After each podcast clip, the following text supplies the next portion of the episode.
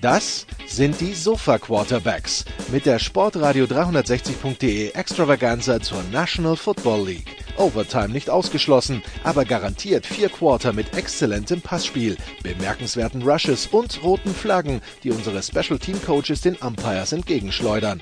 Still touchdown, no flags.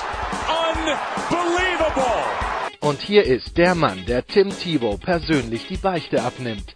Nicolas Martin. Let's go. We gotta go to work.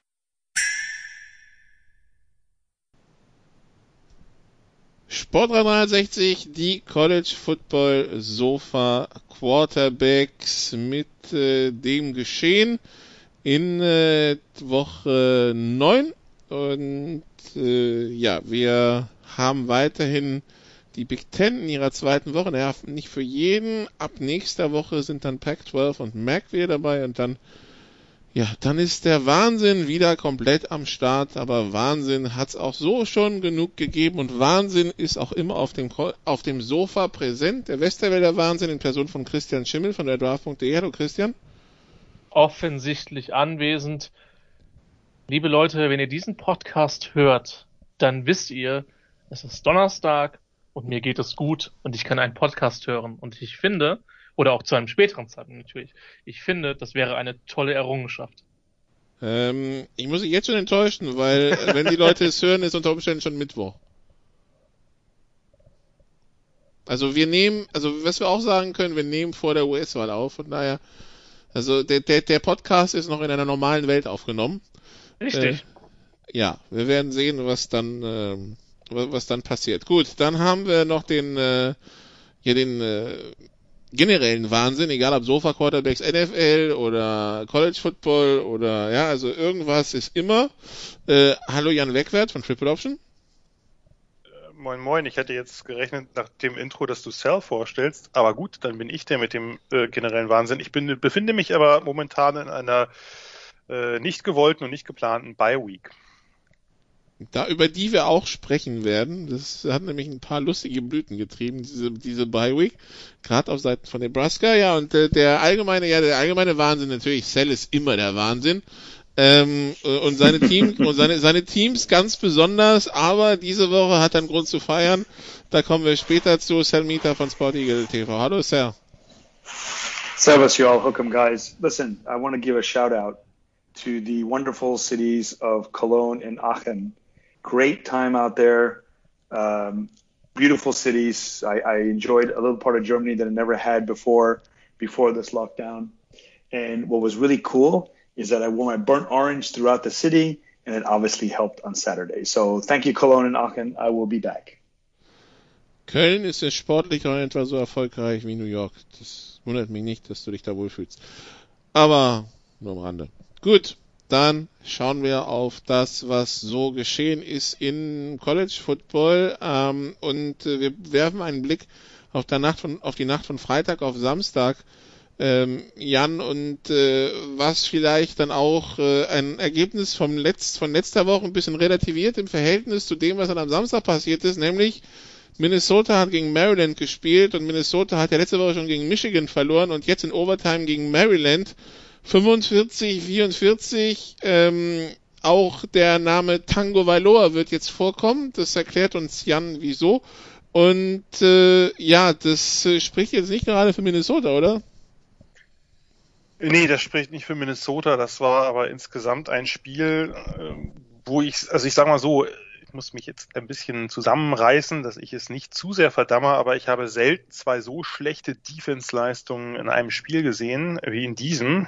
Äh, also Minnesota und Maryland haben sich da beide nicht mit Ruhm bekleckert. Bei Minnesota ist es jetzt, also bei beiden ist es jetzt das zweite Mal, dass äh, die Defenses sehr löchrig sind. Maryland hat das Spiel dann gewonnen, äh, ein bisschen überraschend, denke ich, äh, und vor allem auch ein bisschen überraschend nach dem Spielverlauf, denn die lagen zwischenzeitlich, also ab nach dem dritten Viertel lagen sie schon mit 21 zu 38 zurück und haben das dann gedreht.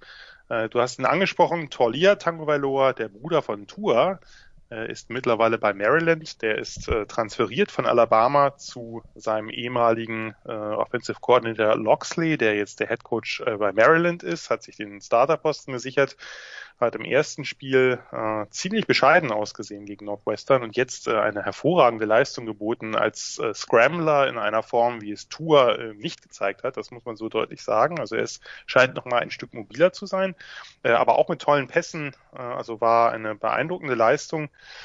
Äh, insgesamt, äh, ja, das Spiel äh, ging hin und her. Am Anfang war äh, Maryland etwas äh, vorn, dann hat Minnesota aufgedreht. Minnesota hat vor allem durch den Lauf aufgedreht. Also Mo Ibrahim, der Running Back, ist für 207 Yards bei 41 Läufen. Also dem sind die Beine abgefallen. Äh, das hätte man vielleicht auch ein bisschen anders regeln können, auch wenn es durchaus erfolgreich war, dass man äh, dem Quarterback Tanner Morgan, der ja nun mit äh, Rashad Bateman und mittlerweile auch Chris Ortman Bells zwei hervorragende Receiver hat, dass man dem ein bisschen mehr den Ball in die Hand drückt als nur für 15 Pässe.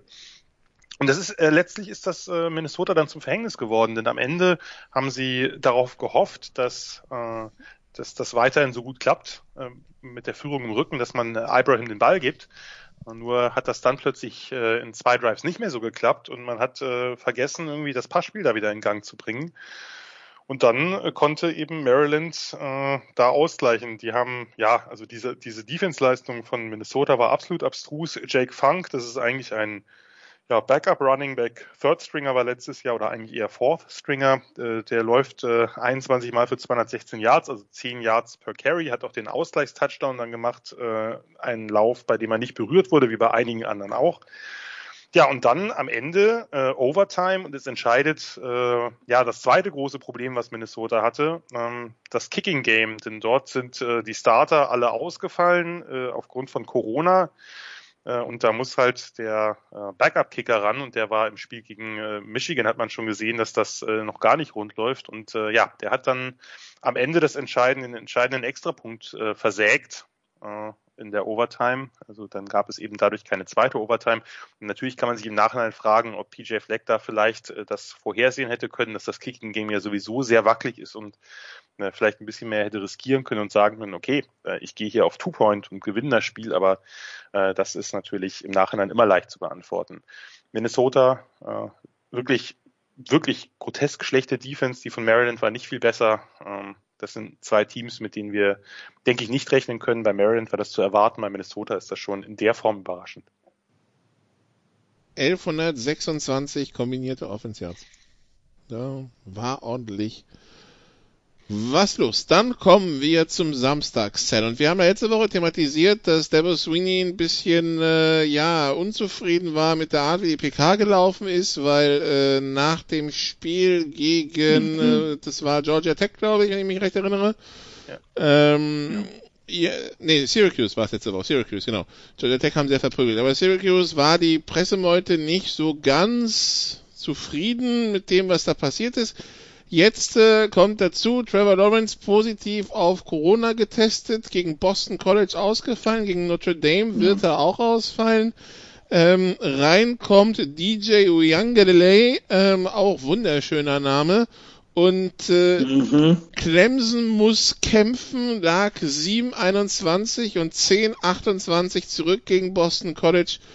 Und äh, ja, gewinnt es am Ende 34-28, aber ja, äh, hat natürlich Diskussion angeschmissen, was ist, was ist äh, Clemson wert ohne, ohne Trevor Lawrence, was passiert, wenn sie verlieren, mhm. wie wird ihnen das angerechnet fürs Playoff-Rennen und so weiter und so fort. Sal, hol uns mal ein bisschen ab für das Chaos, das in den USA entstanden ist, dadurch, dass Trevor Lawrence positiv getestet wurde.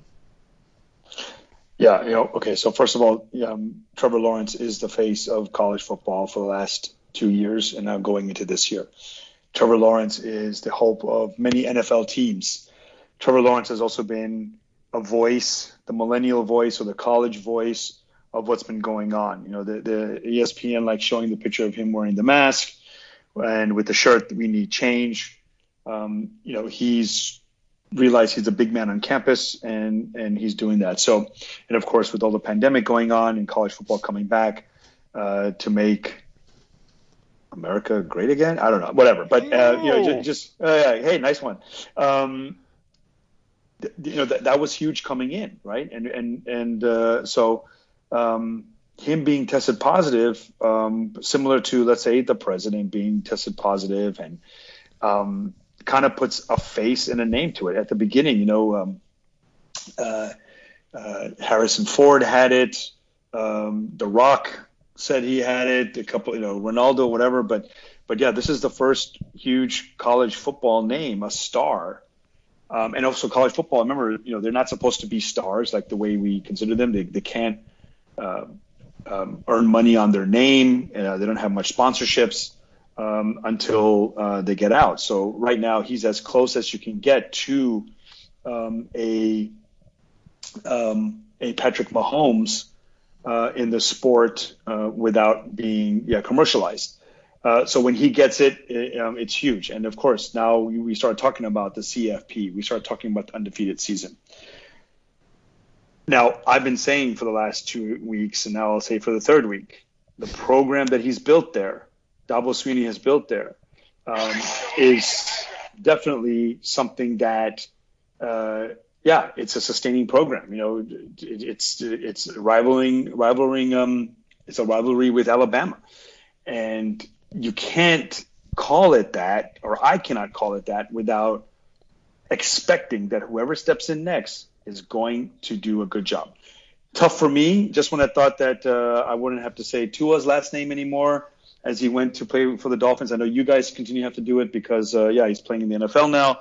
And of course, there's uh, his younger brother playing as well. But I was like, okay, well, they went down, and and and I know did I said last week that you know there's you know you know this game will be you know easy over, but that's what I love about Saturdays that I have three screens on, so I'm able to kind of follow all the different games, and then of course when ESPN has a score alert or upset alert, you switch to that game.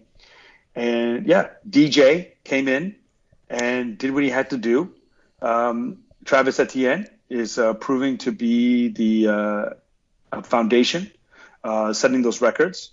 And yeah, the whole team came together. And yeah, sorry, Christian. Yeah, I mean, you know, BC put up a fight. Um, I said the only reason why they wouldn't cover, I, hopefully I remember correctly, it's in Death Valley, but you know, let's see what happens. Um, the, with no fans there, it's not really Death Valley. Um, but that's what happened, and uh, outscoring them going down, the, yeah, uh, uh, down the stretch shows that, yeah, validates my point and makes me a true believer that it is a program. And of course, it hurts when programs have decommits of top recruits.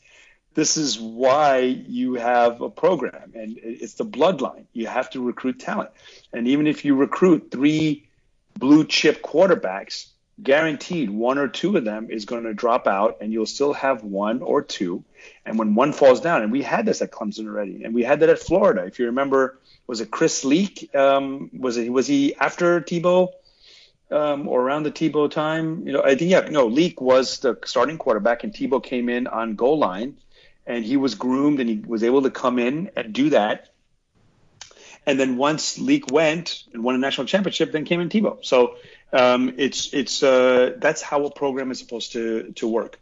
Uh, you had Vince Young and you got Colt McCoy, even though they didn't result in a national championship, but you had a guy who came in and became a legend on campus. So kudos to Swebo, uh, to Sweeney.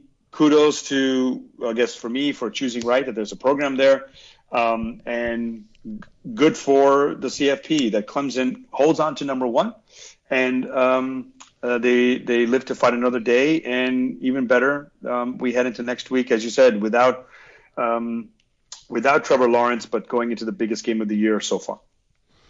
Christian, wenn wir auf dieses Spiel schauen, also äh, Clemson war ja Favorit mit 26, das haben sie nicht ganz geschafft.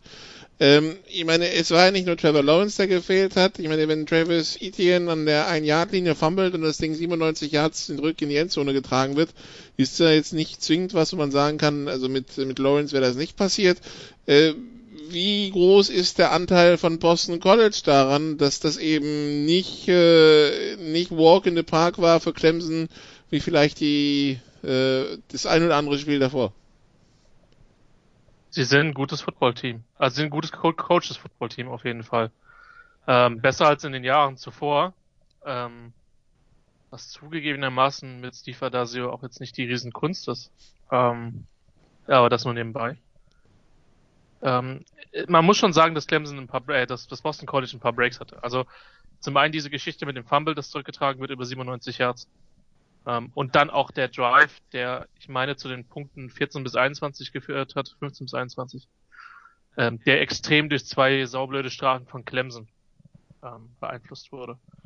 Und äh, ich meine, das war, das war ein Spiel, ja, wo es, äh, wo, wo Clemson lange Probleme hatte. Ich war mir aber sicher, dass sie das Ding gewinnen werden. Ich dachte eigentlich, dass sie es noch deutlicher gewinnen, weil de facto, klar, es war ein überragender Punt, ja, der hat mein Herz sehr berührt. Der letzte von Clemson, muss ich sagen. Ja. Ähm, äh, war es schwer für Boston College dann, ich glaube, 1,20 ohne Auszeiten, äh, das ganze Feld runter zu marschieren. Dann war das erste Player schon ähm, dann ein Safety, der das Spiel noch nicht komplett entschieden hat, weil man hätte den Freakick erobern können, aber de facto war es noch nicht. Ähm, doch, Boston College hat das insgesamt gut gemacht. Ähm, sie sind äh, haben natürlich in der zweiten Halbzeit offensiv Probleme gemacht. Für mich, Nikola, und da kannst du jetzt mal deine professionelle Einschätzung zu abgeben. Der Moment des Spiels ist aber für mich tatsächlich äh, dann, als äh, Clemson ins Abseits springt und Nikola derjenige, der das Ganze provoziert, ist für den Play-by-Play-Kommentator kein ganz unbedeutender Mensch. Es ist sein Sohn. Und äh, wir hatten ihn ja, wir, das ist ja, wir haben ja Joe Tessiter vor ein paar Wochen thematisiert, weil Selling vermisst hat. Und ich hatte dann irgendwie gesagt, hier, der kommentiert er und zum Beispiel auch Clemson gegen Boston College und ja, dann äh, dann steht der dann steht der Sohn da, zieht die ins Abseits, äh, viel es war viel Fake, ne? Ähm, und äh, ja, ja äh, ähm, und er moderiert das souverän runter, müssen wir auch sagen. Also äh, ja, also Props. Ich hätte das glaube ich nicht in der Form hingekriegt. Krass, Pro, oder? Props also an so, Joe Tessiter. Ja, das war, ich meine, perfekt. Also keiner, der das weiß, merkt das. Und dann ist es perfekt. Ja, und. Ja, du merkst es halt am Namen und weil du weißt, wie er heißt, ja, aber ja. Klar, klar. Aber ähm, wenn du ähm, Tessitory hat das nicht zur Story gemacht, sondern er hat zur Story gemacht, ähm, Boston College zieht die ins Abseits und erreicht ein neues First Down und macht dann auch, glaube ich, ich meine im nächsten Spielzug den Touchdown, wenn mich nicht alles täuscht. Ja, ähm, also. Über einen Pass in die Endzone. Und das so souverän wegzu. Ich meine, klar, vermutlich, du denkst dir als Play-by-Play-Typ, was kann dir alles passieren?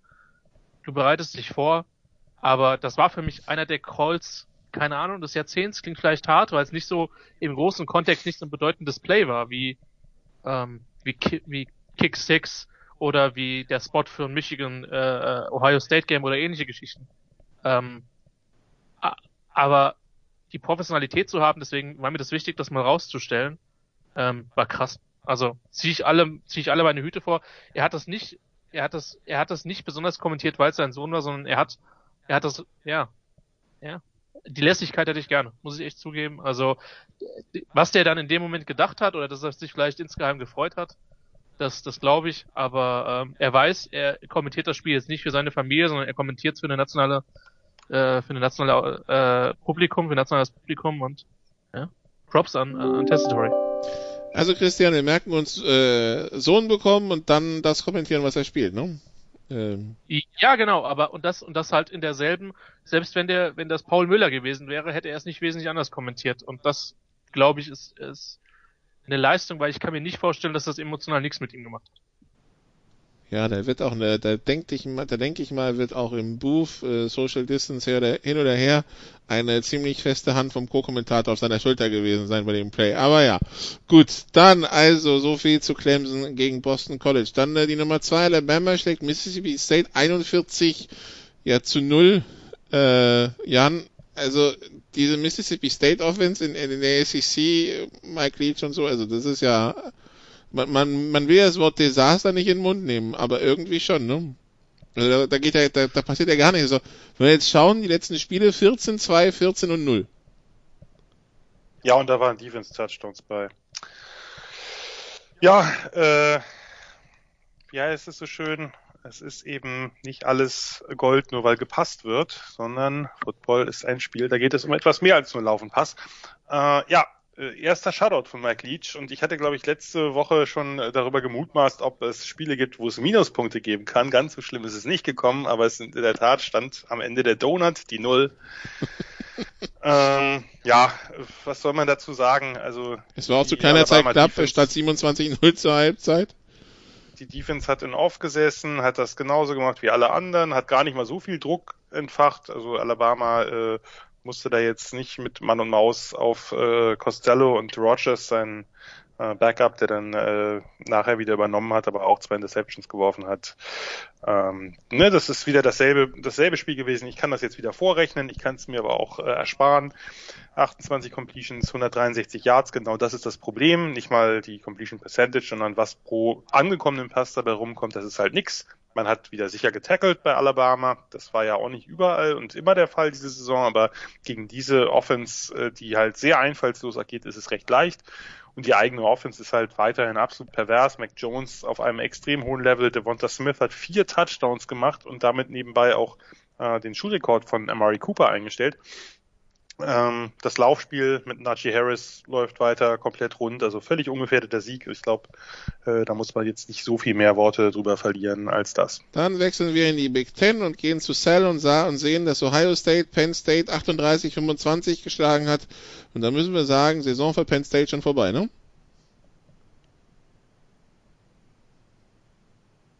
Yeah, I would say so. Um, the season is, I, I mean, the, we, we've seen already that people rise to the top. We see Alabama, Clemson, obviously one and two, two and one, whichever order you want to put them in. Ohio State now, the, the Big Ten plus four starting later.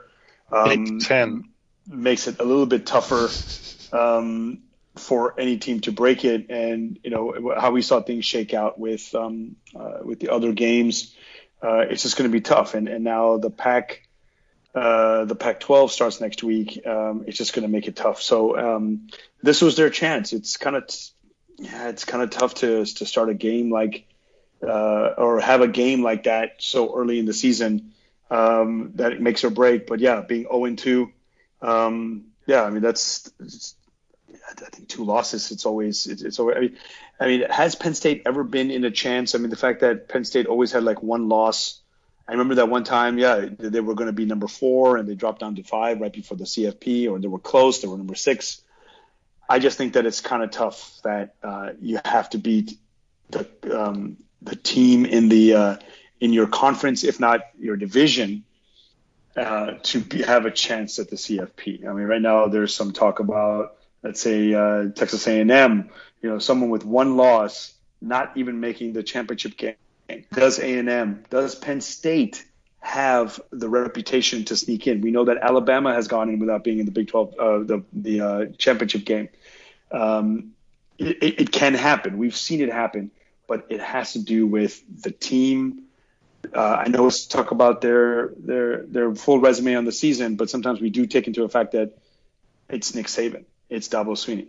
They have a chance to get in if they had one loss, and that's what they're talking about already for for next week. We'll get to that, I'm sure. So to Penn State, yeah, starting the season 0 and 2, um, and then looking at their schedule. I mean, it, a lot has to happen, of course, but it's kind of tough when you when you lose that. They have a pretty uh, easy schedule, Maryland, and a bye week. Um, oh, sorry, no, sorry, that's Nebraska, um, Iowa, um, Michigan, who's also going to be, um, yeah, uh, we'll get to that, I'm sure, and then Rutgers, Michigan State. So they, they have a chance to run the table, but as long as Ohio State, now that Ohio State's won, um, there's no chance for them to uh, um, to make it to the uh, uh, to the um, cha- the conference championship game. Gut, also Penn State raus. And, and, and by the way, I said bye week not because Nebraska's weak, but will they play the game? Let's see. Wir werden Ja. sehen.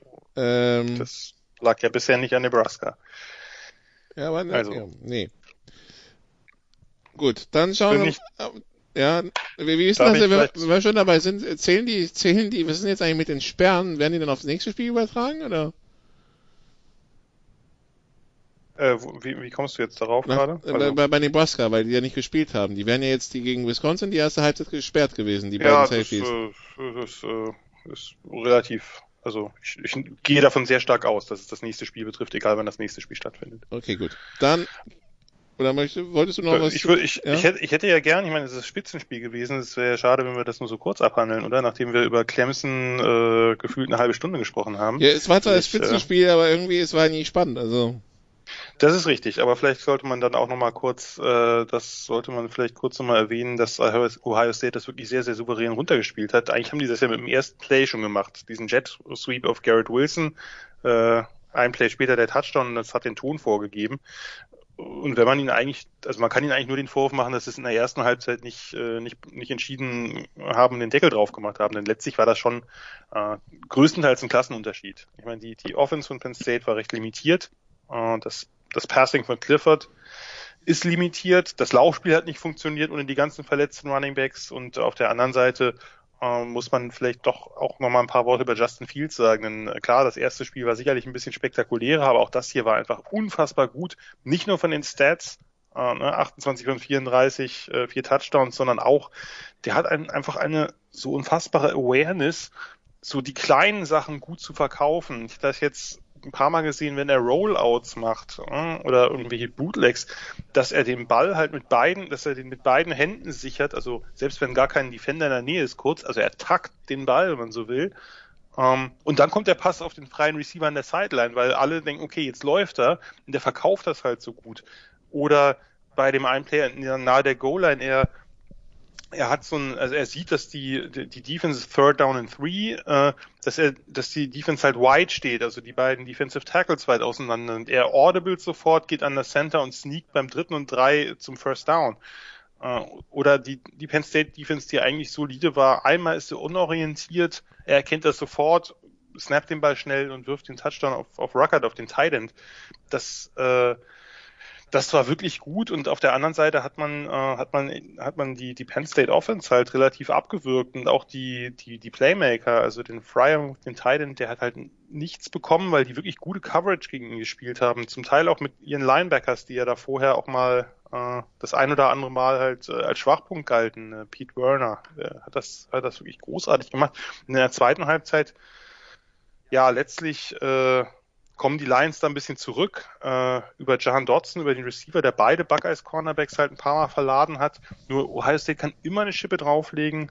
Äh, erst dieser großartige Touchdown von Olawe nach, nach Out and Up Route und dann äh, nochmal ein Fourth Down, den sie ausspielen an der Eins. Also dadurch hat Penn State ist nie so richtig in Schlagdistanz gekommen. Dazu hat es halt einfach von der Qualität nicht gereicht. Und das ist eigentlich das, das, äh, das Play, was vielleicht am meisten in Erinnerung bleibt, war dieses Ende der ersten Halbzeit. Ich weiß nicht, ob ihr das mitbekommen habt, wo ähm, Justin Fields eigentlich die Uhr runterlaufen lassen will, äh, den, den Snap nimmt in Shotgun und, und äh, es ist schon fourth down und er wartet halt die drei Sekunden und kniet halt ab, aber die Refs sagen, Moment, äh, war noch eine Sekunde drauf äh, und dadurch ist es Turnover und Downs und äh, Penn State kickt halt mit auslaufender Zeit mit der einen Sekunde, die noch drauf ist, halt ein langes Field Goal und dadurch haben sie auch noch drei Punkte quasi geschenkt bekommen, aber äh, das hat alles nichts genützt, weil äh, Ohio State ist, äh, ist momentan schon richtig, richtig, richtig gut. Gut, dann so viel zu dem Spiel. Notre Dame gegen Georgia Tech, äh, Christian. 31-13 für Notre Dame gab, nachdem sich also Boston College, ne, beziehungsweise Clemson gegen Boston College schwer getan hat, Notre Dame jetzt nicht die Überflieger gegen Georgia Tech, aber 31-13 klingt souverän genug, dass man mit, äh, mit einem gewissen Selbstvertrauen in dieses Spiel gegen Clemson gehen kann, oder? Die, die Defense hat's hervorragend gemacht. Äh, Georgia Tech hat äh, offensiv ja durchaus ein paar Probleme gehabt. Übrigens, ähm, vielleicht für Jan Wegwert eine wichtige Information, wo wir bei katholischen Schulen und Glauben sind.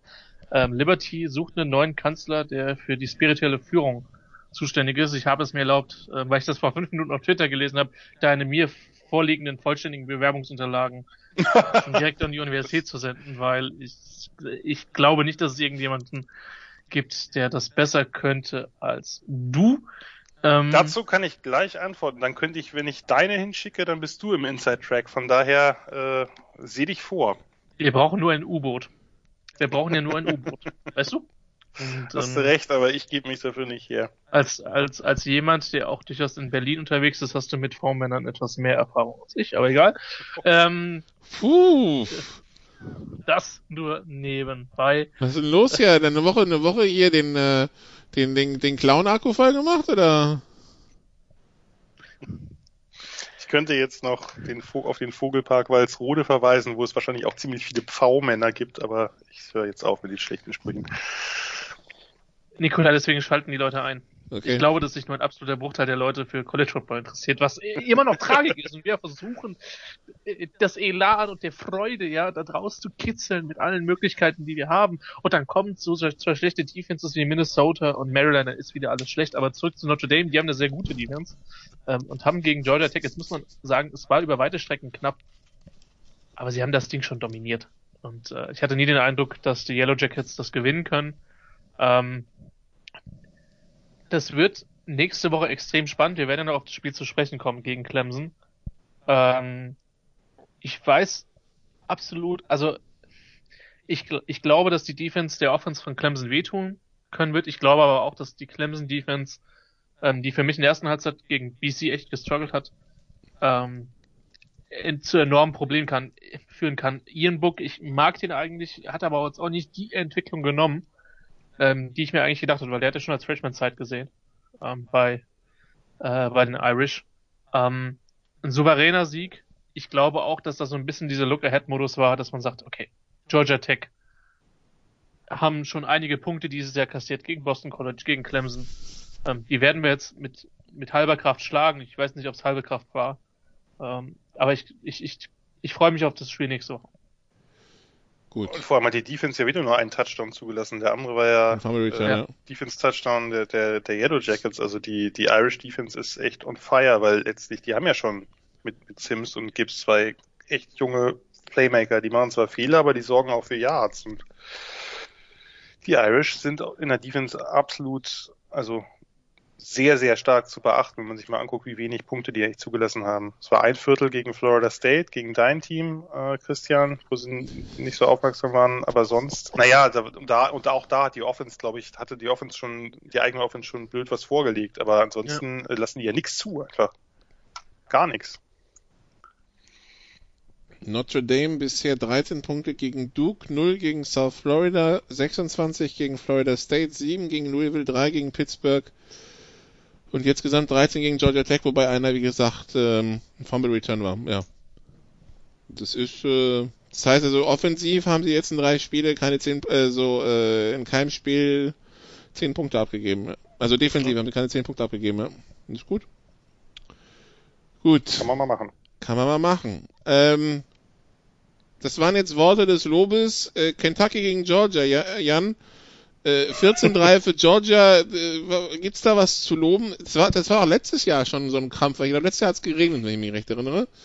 Äh, was war es dieses Jahr? Feinschmecker, würde ich sagen, oder? Also, ja, also wenn ich mir, wenn ich mir die Quarterback-Statistiken von Herrn Bennett ja. anschaue, das muss großartig gewesen sein. Nee, das war, also das war, äh, das war nix. Und äh, da muss man ehrlich sagen, ich hatte Mitte des zweiten Viertels hatte ich mal dann äh, alles äh, zusammengerechnet. Als Geisteswissenschaftler ist das bekanntlich gar nicht so einfach, aber Mitte des zweiten Viertels standen beide Teams zusammen bei acht Passversuchen und 35 Läufen. Das war, äh, ja, äh, ich meine, bei Kentucky ist klar, es ist deren Spiel. Jetzt mussten sie auch noch mit Joey Gatewood dran, also dem Backup. Ähm, nur bei Georgia frage ich mich wirklich, wie lange man das noch mit Stetson Bennett probieren will. Ich meine, das ist eine tolle Geschichte, lebenslanger Fan, Walk-on, geht also äh, zu, zur Uni als Walk-on, wechselt dann äh, ins, äh, ins JUCO, kommt zurück, wird Starter, gewinnt Spiele, ist ja eine tolle Sache.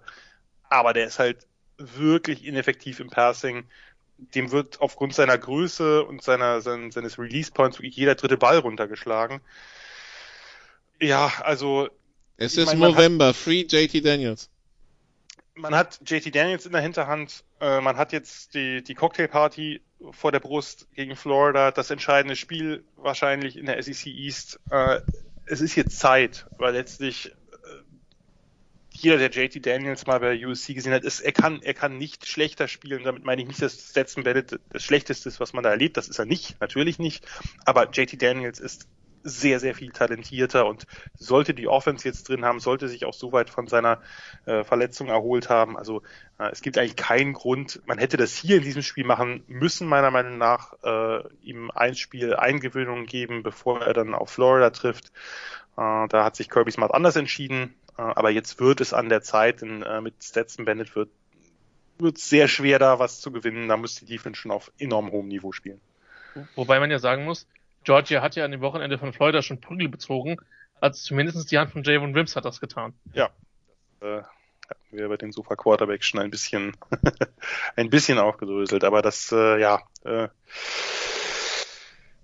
äh, ich, ich verstehe es einfach nicht. Also wie gesagt, ich äh, hab, kann solchen Underdog-Stories viel abgewinnen, aber jetzt geht's hier gerade wirklich um alles. Die gute Nachricht für Javon Wims ist übrigens, da er zwei Spiele sperrt kassiert hat, diese Woche nicht spielfrei und könnte zur Cocktailparty, ne? Also, wenn er denn wollte. Ich bin ein Freshman, hallo. Genau.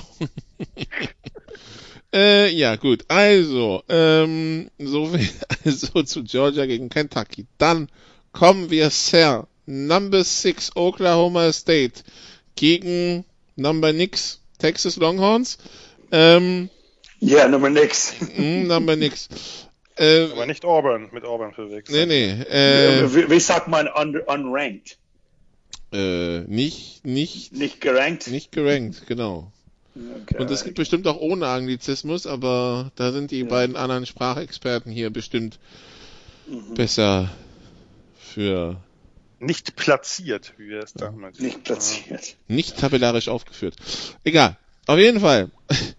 Texas leidet in der Defense, gibt 530 Yards ab, aber holt sich auch fünf Turnover gegen Oklahoma State und äh, in einem Spiel, in dem sie lange zurückgelegen haben, gehen sie dann fünf Minuten vor Schluss in äh, Führung, auch durch ein sehr smartes Play, das Jan gleich äh, besprechen wird. Aber erstmal sind wir bei Cell. Äh, Oklahoma State rettet sich in die Overtime, aber das reicht dann nicht. Texas gewinnt 41-34 nach Overtime, rettet die eigene Saison, äh, beendet damit den Unbeaten Run von Oklahoma State. Es gibt kein Team in der Big 12 mehr, das nicht verloren hat. Und äh, ja, also Sal, erstmal zu den Longhorns und dann zur Gesamtsituation Ja. in der Big 12 nach diesem Spiel. Okay, well, unfortunately, I, I ruined your guys' bet, and it wasn't by by choice. You know, I uh, or I, I didn't do it on purpose by not texting uh, because uh, the Horns kept battling back.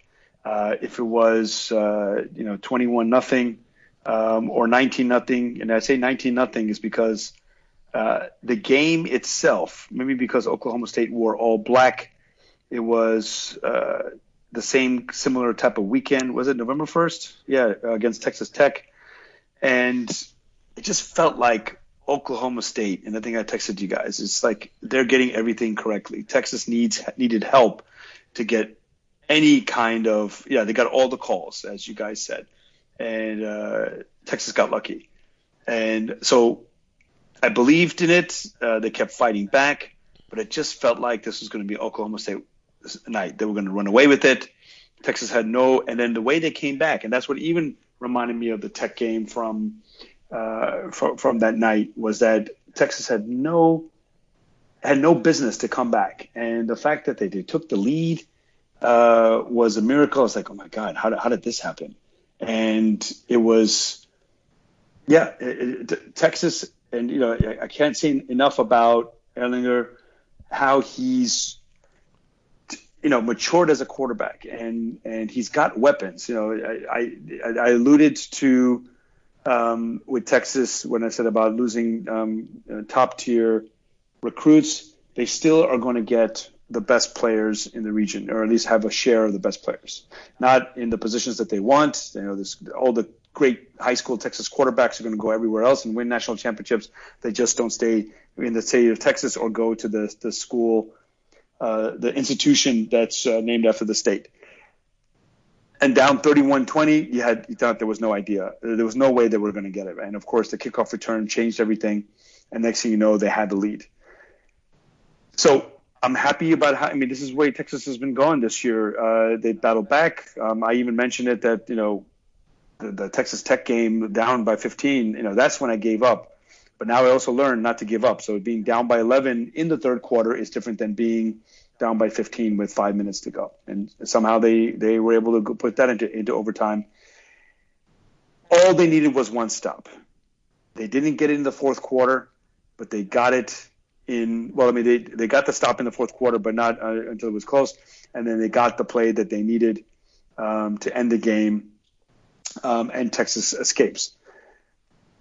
you know, yes, it saved their season. They're in they're in berth for a championship, and if not a New Year's Day bowl or something nice. But as you pointed out, just to switch quickly to Oklahoma State, yeah, them losing one game and then looking at the rest of their schedule, I'm sure Nikolai will say it because I, of course I know it as well. They still have um, they still have OU. Bedlam's going to happen, and in fact, it's going to happen unfortunately in two weeks' time. Actually, it happens around Thanksgiving, doesn't it? No, it's at the end of the year. They they kind of moved it. Um, I think with the Big 12 minus two, they they kind of put Bedlam uh, so that that way Texas, excuse me, OU and o- o- Oklahoma State won't play twice in in uh, in two weeks. So um, in two weeks they have to get ready for Bedlam. Uh, the chances for them to win out the season, and they're playing in Norman, is very low. So uh, Heather Dinich, Jenny Baby pointed out quickly that there will be a multiple loss Big 12 championship uh, champion unless Oklahoma State can run the table and then beat not only either Texas or Oklahoma or whoever finishes second, whether it's Iowa State or whoever, it's going to be really tough. It is always tough to beat a team two times during the season, or in NFL three times, you know, in, in, for someone from your division. So Oklahoma State, I give it to them. I, I was really impressed by by Spencer. I think it was um, yeah, he definitely uh, impressed me uh, by the way he played. Spencer Sanders, excuse me, not Spencer, but Spencer Sanders. Um, but yeah, when you have someone who's been playing four years at Texas um, with the talent that he has, uh, Texas definitely showed some heart there. I, I, I don't think the season's saved because they still have to go unscathed. But um, I was proud to be to wear my burnt orange. Like I said, during the day that was good luck, and then to see them pull it out um, was, yeah, I was proud to be a Longhorn. Um, and uh, and then yeah, I retweeted Matthew McConaughey believe, he says. So hook 'em horns. Ich dachte, wir verlieren Celian äh, nach dem 31-20, nee, dem Touchdown von Tylen Wallace. aber da kam ja postwendend der 100 Yard Kickoff Return Touchdown und äh, dann war ja alles wieder beim Alten. Und äh, weil Sal sagte, er wüsste nicht, wie eigentlich äh, Texas zur Führung gekommen ist, wir müssen halt auf dieses eine Bonehead Play eingehen. Du hast als Oklahoma State Texas bei vierten und 22 und irgendeine Hohlbirne schafft es, den Panther im, im äh, Standbein zu erwischen und schenkt das First Down her. Ja, und du weißt, dass das äh, quasi das Äquivalent zu deinem Lieblingsplay äh, Faust gegen Helm ist, das eben bei mir. Äh, das Gute ist, wir sind ja beide auf unsere Kosten gekommen dieses Wochenende, ne? Ja, nur hier hätte ich gerne darauf verzichtet. Nicht, weil ich was gegen Sal habe, sondern äh, weil ich eigentlich dieses Oklahoma State Team trotz des mir nicht sehr sympathischen Headcoaches äh, durchaus schätze, weil es einfach ein Big 12 Team, was etwas anders spielt, was eine tolle Defense hat äh, und die auch, äh, die wirklich nach meinen, nach meinen Vorstellungen agiert wie man in der Big 12 agieren muss. Aber fangen wir vielleicht nochmal wirklich einen, einen Moment vorher an. Ich habe mir das nochmal angeguckt. Also erstens die Stats. 287 Yards inklusive Overtime lässt Oklahoma State nur zu. Selber macht man 527. Das ist schon ein Missgewicht, was äh, relativ eindeutig ist. Und dröseln wir mal die Texas-Punkte auf. Der erste Touchdown war ein 15-Yard-Drive, weil Spencer Sanders nahe seiner eigenen Endzone fummelt. Der hat in der Tat ein gutes Spiel als Perser gemacht, aber drei Fumbles sind halt wirklich zu viel. Ähm, dann der zweite war, okay, das war der einzige wirkliche Drive. Das ist das Ding mit dem langen Touchdown, wo Brandon Eagles auf der Go-Route äh, mit einem tollen Release den, den Cornerback da abschüttelt. Äh, ansonsten war die Man-Coverage der Cowboys, die sie ja wirklich auch hier sehr, sehr viel gespielt haben, mit den drei Safeties hinten, das war super effizient. Riskant, klar, aber stark umgesetzt. Äh, dritte Punkte äh, war ein Field Goal nach einer Interception von Spencer Sanders und einem langen Return. Äh, da Vier Plays, fünf Yards, ja. Genau, an der, äh, genau, lass mich mal ganz kurz mal durchkriegen. Äh, an der Cowboys 8 und die verhindern den Touchdown, also äh, Texas kommt nicht nach vorn, äh, jetzt sind wir bei 17 Punkten.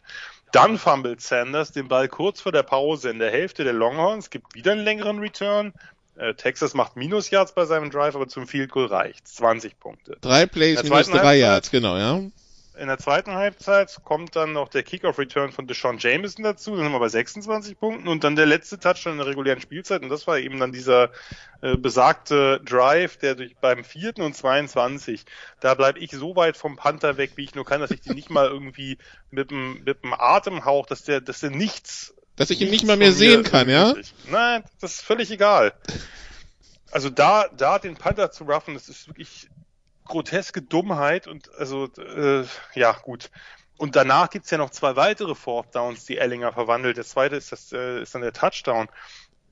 Dann in der Overtime, äh, bei dem Drive der Longhorns gibt's halt bei Third Down eine zumindest fragliche DPI, also Pass Interference.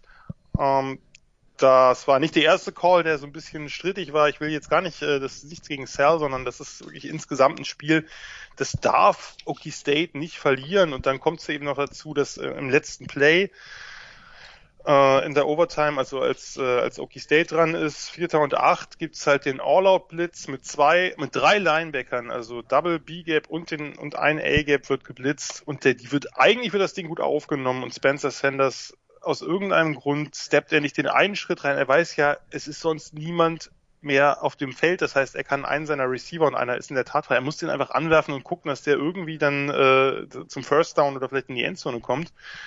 Und er driftet aus der Pocket raus, war natürlich auch ein super Spielzug von Joseph Osai, der, der Defensive End, der hat eh eine, eine fantastische Partie mal wieder gemacht, äh, der ihn dann sackt und das Spiel entscheidet. Aber so viele, das war ja jetzt nur eine kurze Aufzählung. Ich habe noch, ich habe noch, das waren jetzt nur die, äh, nur die Punkte. Kurz. Ich habe da noch ein bisschen mehr parat. Äh, das darf man nicht verlieren, dieses Spiel.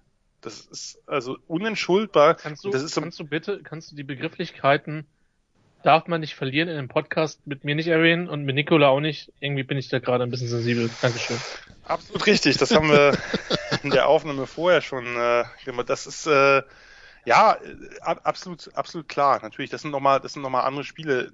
Das Ding ist hier Oklahoma State seit Jahren jedes Mal, wenn es so diese kleine Hoffnung gibt, es könnte was werden mit der Backdraft. Man muss vielleicht nur noch Battle gewinnen oder man muss nur noch dies oder jenes machen. Und jetzt starten sie so gut und die beiden großen Favoriten strugglen.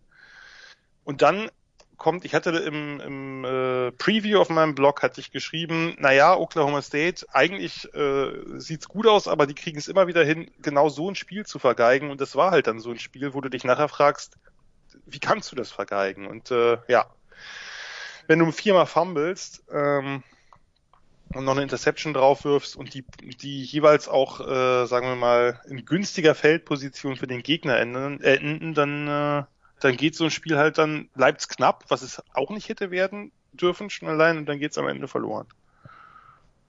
Tja. Dann geht's am Ende verloren.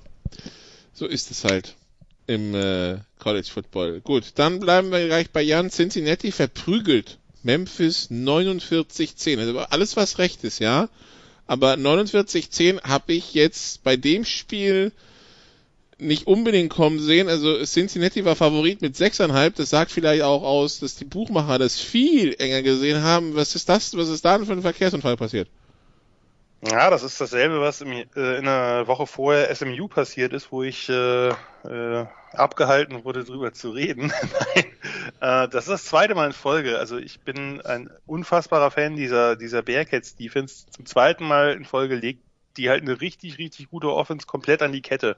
Ähm, ich möchte das jetzt nicht zu sehr ausweiten, weil ich würde hier gern Lobeshymnen auf verschiedenste Spieler äh, abgeben oder abliefern. Ich werde es kurz machen die haben halt einfach eine Defense, die Difference Maker auf allen Ebenen hat. Die hat halt vorne einen tollen Pass Rush mit Mike. Sanders und, und Elijah Ponder, der auch, der auch äh, in der Mitte spielen kann. Dahinter haben sie einen äh, Linebacker mit Safety-Maßen, Jill White, der halt alles abräumt. Und dann das, das, das Prunkstück halt eine, eine Secondary mit drei super Cornerbacks. Ahmad Gardner wird mal ein Star, oder ist er vielleicht schon? Kobe Bryant, nicht verwechseln, äh, anders geschrieben, C-O-B-Y, äh, ist nicht der wiederkehrende Kobe Bryant, sondern äh, ein, ein Cornerback, der wirklich äh, auch hervorragend ist. Die haben einen Nickel mit Arquan Bush, der richtig stark ist und kaum was zulässt. Dahinter zwei Safeties.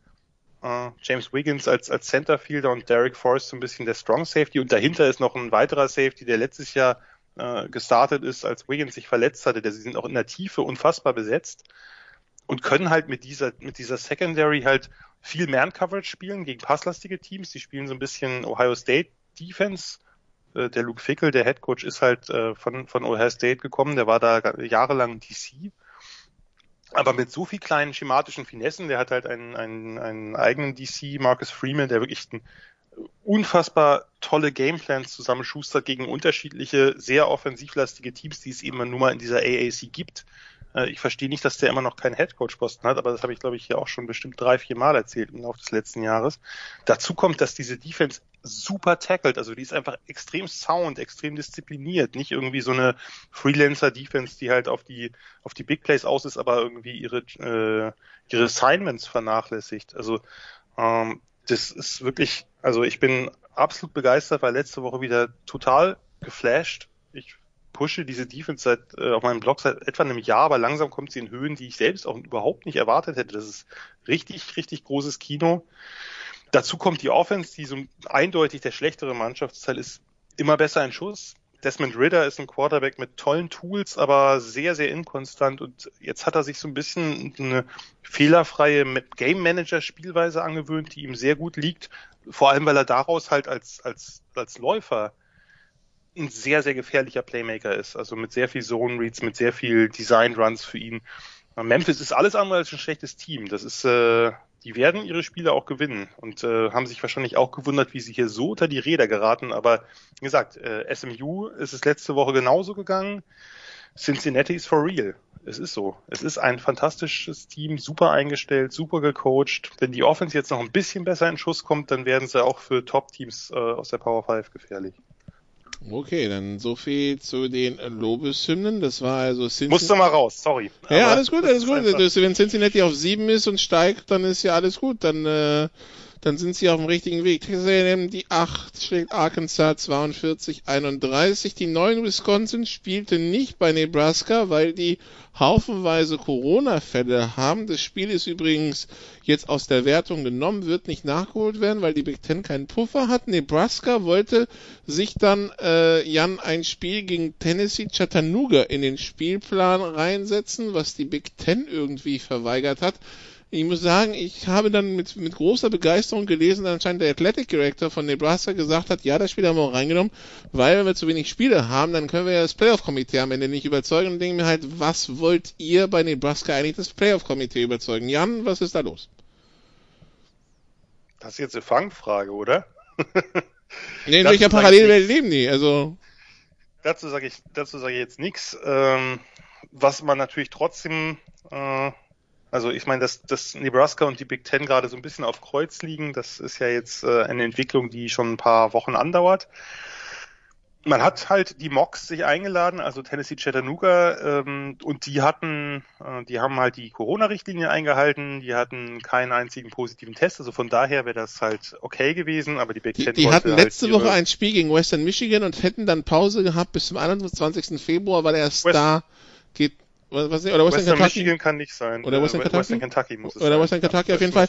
Auf jeden Fall hätten sie sonst eine Pause bis zum 21. Februar, weil da erst ihre Saison losgeht. Genau, und das ist einfach eine schöne Möglichkeit für, für Unis, also es ist ein FCS-Team, äh, Tennessee Chattanooga, äh, da nochmal ein paar mehr Euro einzunehmen, denn die hätten sich natürlich den Auftritt bei Nebraska fürstlich entlohnen lassen. Ja, also äh, medizinisch, äh, gesundheitlich wäre das wohl alles okay gewesen, aber die Big Ten will ihre Bubble nicht gefährden und hatte wahrscheinlich auch nicht Lust auf einen weiteren Alleingang Nebraskas. Äh, daher ist das nicht zustande gekommen. Äh, zu dem Statement bezüglich des Playoff Committees sage ich jetzt nichts und äh, dazu werdet ihr auch von mir nichts weiter hören. Ich weißt du, wenn, wenn Nebraska so unzufrieden ist, dann sollen sie doch zurück in die Big 12. Nee, Pac-12. Ich finde, da fehlen sowieso noch zwei Mannschaften. Das könnte man dann, die könnten dann mit einem geografisch sinnvollen Partner aus der Big Ten die Conference verlassen, zum Beispiel Maryland. Ähm, das, äh, du willst dich gerade richtig unbeliebt machen, oder? Du willst Maryland in die Pac-12 packen? Nein, ich meinte die Idee allein, Nebraska in die Pac-12 zu packen. Das ist das Problem. Colorado, Colorado hat es auch überlebt. Also. Ja, Colorado ist aber nicht Nebraska. Ja, das, Dayton. das ist gut für Colorado vermutlich, ja. Aber ähm, äh, wobei man ehrlicherweise sagen muss, dass die letztlich nach dem Conference-Wechsel bis auf das eine Jahr, wo sie im Pac-12 Championship Game sind, sind ja nicht ziemlich gebügelt worden von Washington. Ziemlich, oder? Ja. ja, gut, das war dieses Spiel mit den zwei unfassbaren Secondaries. Äh, da Stimmt, ging nicht genau. Viel. Ja, ja. Oliver und, und Konsorten bei, bei Colorado. Äh, Toms, äh, doch Thompson. Thompson, genau. Thompson, der ja. Safety. Ähm, ja. Chidobe Awuzie. Ah, Awuzie, genau. Und auf äh, der anderen Seite mit Taylor Rapp, mit Sidney Jones, mit äh, war Witherspoon nicht auch noch Teil von dieser Secondary oder hau ich den gerade? Akello ist noch dabei gewesen, ja. genau.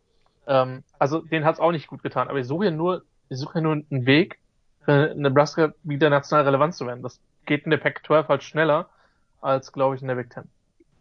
Und wenn sie halt mit der Big Ten unzufrieden sind, weil du hast recht, auf einer Spaß beiseite.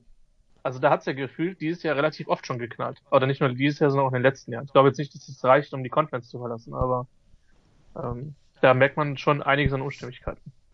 Das ist richtig. Buda Baker übrigens noch. Buda Baker ich vergessen. Bei Washington. Das war ein hervorragende, eine wirklich zwei super Secondaries und da ging dann auch nicht so viel. Gut, dann, Christian, kommen wir zu Florida gegen Missouri. Unter, Untertitel, I was at a boxing fight when suddenly a football game broke out. Oder? Christian? So ungefähr. So ungefähr. Ich meine, was, was erwartet man von der, von der SEC East? Ja, ähm, er wird nicht mit der freien Klinge gespielt. Aber ich finde, ähm, ich finde, das sind, also kommunik kommunikationstechnisch sind das für Dan Mullen richtig erfolgreiche Wochen bei den Gators. Ja, erst sagt er hier, wir brauchen ein volles Stadion gegen, ähm, was, LSU? Ja. Äh, wir brauchen hier, ja. wir brauchen hier 90.000 im Stadion.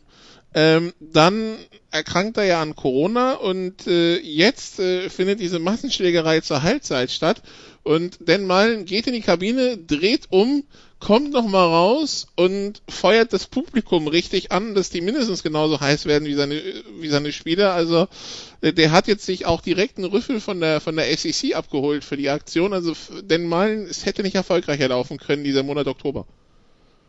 Zum Thema Schuss nicht gehört dürfte malen. Ich meine, es ist schwierig in der jetzigen politischen Situation damit aufzufallen, den Schuss nicht gehört zu haben. Ja. Ähm, Wobei ich ehrlich gesagt hoffe, dass speziell die Menschen in Florida doch eher reasonable sein werden. Aber das ist ein anderes Thema, ja. Aber ähm, es ist ein kommunikatives Desaster. Wir wissen aber, es ist egal.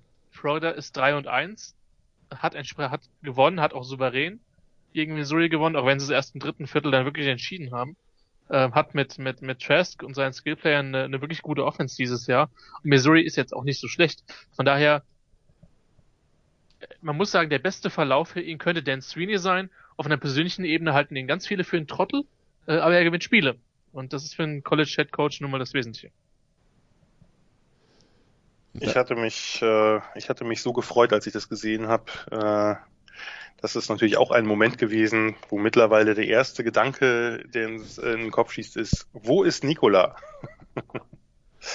ist ein, äh, ein, eine wirklich schöne Prügelei gewesen, oder? Also ich meine, war ja, viel war los bei, bei Bench, Bench Clearing, wie es im Boris steht. Und, ja, äh, genau. Das war wirklich ein Bench Clearing Brawl äh, und drei, dann nur drei, drei, drei, Platz, drei, genau, drei Platzverweise, glaube ich. Nur drei äh, Ejections da äh, sozusagen zu Rande zu kommen, war natürlich auch sehr soft. Also da hätte man natürlich auch ein paar mehr noch äh, dran kriegen können, aber äh, war, war nun mal einer von vielleicht drei Highlights der Partie. Das zweite war ja schon Malen mit seinen äh, Aktivitäten, die das Publikum noch anheizen sollten. Also wirklich, wirklich großartig. Wirklich großartig. Da ist äh, dann untergegangen, dass äh, Kadarius Tony, der, der Receiver von den Gators, wirklich zwei absolut absurde Plays wieder hatte, wo er äh, ja, also ähm, fast Barry Sanders mäßig irgendwie äh, mit Balance Tackles ausweicht und äh, also naja, man kann es nicht beschreiben, äh, schaut euch an, das ist wirklich vollkommen absurd, aber ging natürlich unter, weil sein Headcoach irgendwie äh, Stroh im Kopf hat und ein Großteil der Spieler wohl offensichtlich auch. Ja, dann äh, sowas kann bei BYU, die 11, die Western Kentucky 41-10 geschlagen hat, nicht passieren. Äh, Sal, Michigan, Michigan State. Wir haben letzte Woche Michigan gelobt für diesen Sieg gegen Minnesota. Inzwischen wissen wir, vielleicht ist Minnesota auch einfach nicht so gut, wie wir dachten. Mhm. Und jetzt verliert ja. Michigan gegen ein Michigan State, das die Woche davor ja gegen Rutgers verloren hatte, 27-24. Das heißt für Jim Harbaugh, mhm. der Sitz wird wieder angenehm warm. Es wird ja kühler draußen. Yeah, it's it's either Harbaugh, Herman, Herman Harbaugh. Um, Herman saved his ass from getting warm for uh, a couple of weeks, maybe. Um, but uh, but yeah, it's it seems like Harbaugh. What I mentioned yesterday or last week that it, for him it's uh, just stay alive until you get uh, to, to get slaughtered against Ohio State. Just just just keep the conversation going, keep the belief going, and for them to to you know it was a rivalry game, and I kind of thought about it. It's like you know, this is Big Brother coming in. Um, Michigan needs to win this game. This is they don't consider it a rivalry, but it is when you're a big name school, you're going to have a couple of these games. You know, where they're Texas, you know, they no longer have A and M, um, but if you're uh, USC, you know, you're playing whether it's the, one of the Arizona schools that are doing well or one of the northern schools going on like Stanford. Uh, but then you always have to beat UCLA. You have to beat that rival. And I guess Georgia, Florida is coming up this week. Georgia has to beat Florida. Once they do that, then they have to beat Alabama in the championship game. So you have to play at least two of these games a year, and Michigan does it every year. And I remember that that that, that when they when they messed up the punt, that was uh, that, that was classic. So things like that's going to happen in these games, in these rivalry games, and uh, they were never really in this game. Uh, they yeah, they, they, did not show up for this as a number 13 team against a, as you said, a team that struggled um, the week before and losing to uh, to uh, you said Rutgers, right? Yeah, they lost Rutgers Yeah. and Maryland. I forget which one. Which, which Lousy one. Rutgers. You know, and and and then Rutgers proved even worse. To uh, uh, didn't even show up against Indiana. So um, yeah, I mean, what can you say? Um, Harbaugh. Um, I, I did, you know, you talk about the hot seat. Um, he changed his pants. I think last week they won. He wore a different kind of pants, and then you know, it's uh, yeah, he should have stuck to that. Sometimes I, I thought coaches were creatures of habit and creatures of of good luck charms. But yeah, no. So the key is this for Michigan, and it's the same thing for Texas. You know, and, and I hate to bring up Texas, but we talk about how they bring in these high priced coaches. So programs are bringing in these high priced coaches. If Harbaugh cannot succeed at Michigan, then who? Who do you bring in? You know, I've always said when we were looking for the next best coach um, to come into Texas or to come in and change the program and the culture, you bring in someone who can completely overhaul the program. And if you can't win at Michigan, which is a nationally recruiting school, this is not a regional school uh, where they can only pull within uh, the region. People want to go to Michigan no matter where they are uh, around the country. Um, you know, they're always going to be in the mix for a top recruit. If it's Harbaugh, who cannot go into those kids' living rooms, obviously he can't go now, but at least via Zoom. But you know what I'm saying? If you can't go into those kids' living room and bring them to Michigan and win a Heisman Trophy, we know that if a player plays to his potential, he's going to win a Heisman Trophy at Michigan, whether it's USC, whether it's uh, a top SEC school. That person will will definitely be in the headline. So if he can't do it, then whom? I mean, I don't know. I leave it up to you guys. You know, um, I don't really watch the the next group of five or um, or uh, no, uh, North Dakota State, but you know, who can go in and change the culture at Michigan? And of course, there's boosters, there's uh, the board. They have to approve all that stuff, and they probably also want a big name because they're looking at the bottom line. They're looking at tickets. Uh, if and when stadiums are opened up and they can sell 110 tickets per uh, uh, per uh, home game, that's what why they bought in Jim Harbaugh. They bought in Jim Harbaugh for two things: put seats in the stands, which of course you can't do now, and beat Ohio State. You can't do that, then your time is up. Ich sehe Harbour nicht so wahnsinnig gut. Vielleicht lasse ich aber erstmal Christian eine Einschätzung. Ich Was meinst du, du siehst den nicht so wahnsinnig Naja, ich meine, ich, ich weiß nicht, ob Harbour wirklich ein Top-Coach ist. Er wird als Ja, einer da zweifle ich bezahlt. mittlerweile auch dran. Er wird also- als einer bezahlt, aber ist er Er- Also einer? er wird als einer bezahlt, er wurde definitiv von Michigan als einer geholt. Ja. War natürlich auch ein Re äh, Reason, ein Riesen-Hire damals, ist ja überhaupt keine Frage. Ja, aber die Also- Frage ist, I also mean, ich at, meine, at Stanford, he was. Yeah. Yeah, and the Niners, he was very successful at Stanford, at the Niners, but style over substance a little bit, I don't know. Ja, aber wir sind uns ja einig, dass es bei Michigan für die Ansprüche, die in Ann Arbor sind, absolut nicht funktioniert hat. Also ich meine, es ist nicht und so vor allem, dramatisch. vor allem das, wie sie gegen Ohio State dann immer verloren haben, ne? Ja. Nicht nur, dass sie Ja, verloren gut. haben. Gut, es gab halt schon auch Partien, die halt knapp waren. Stichwort äh, Ja. das Spot-Game, ja. Aber ja, aber das ist Ja. auch schon drei Jahre her. Ja, und ich meine, die letzten beiden ja. Jahre waren sie halt, lügt mich, wenn ich falsch liege, über Nee. die weiteste Strecken chancenlos. Ja. ja. Das Und- meine ich ja.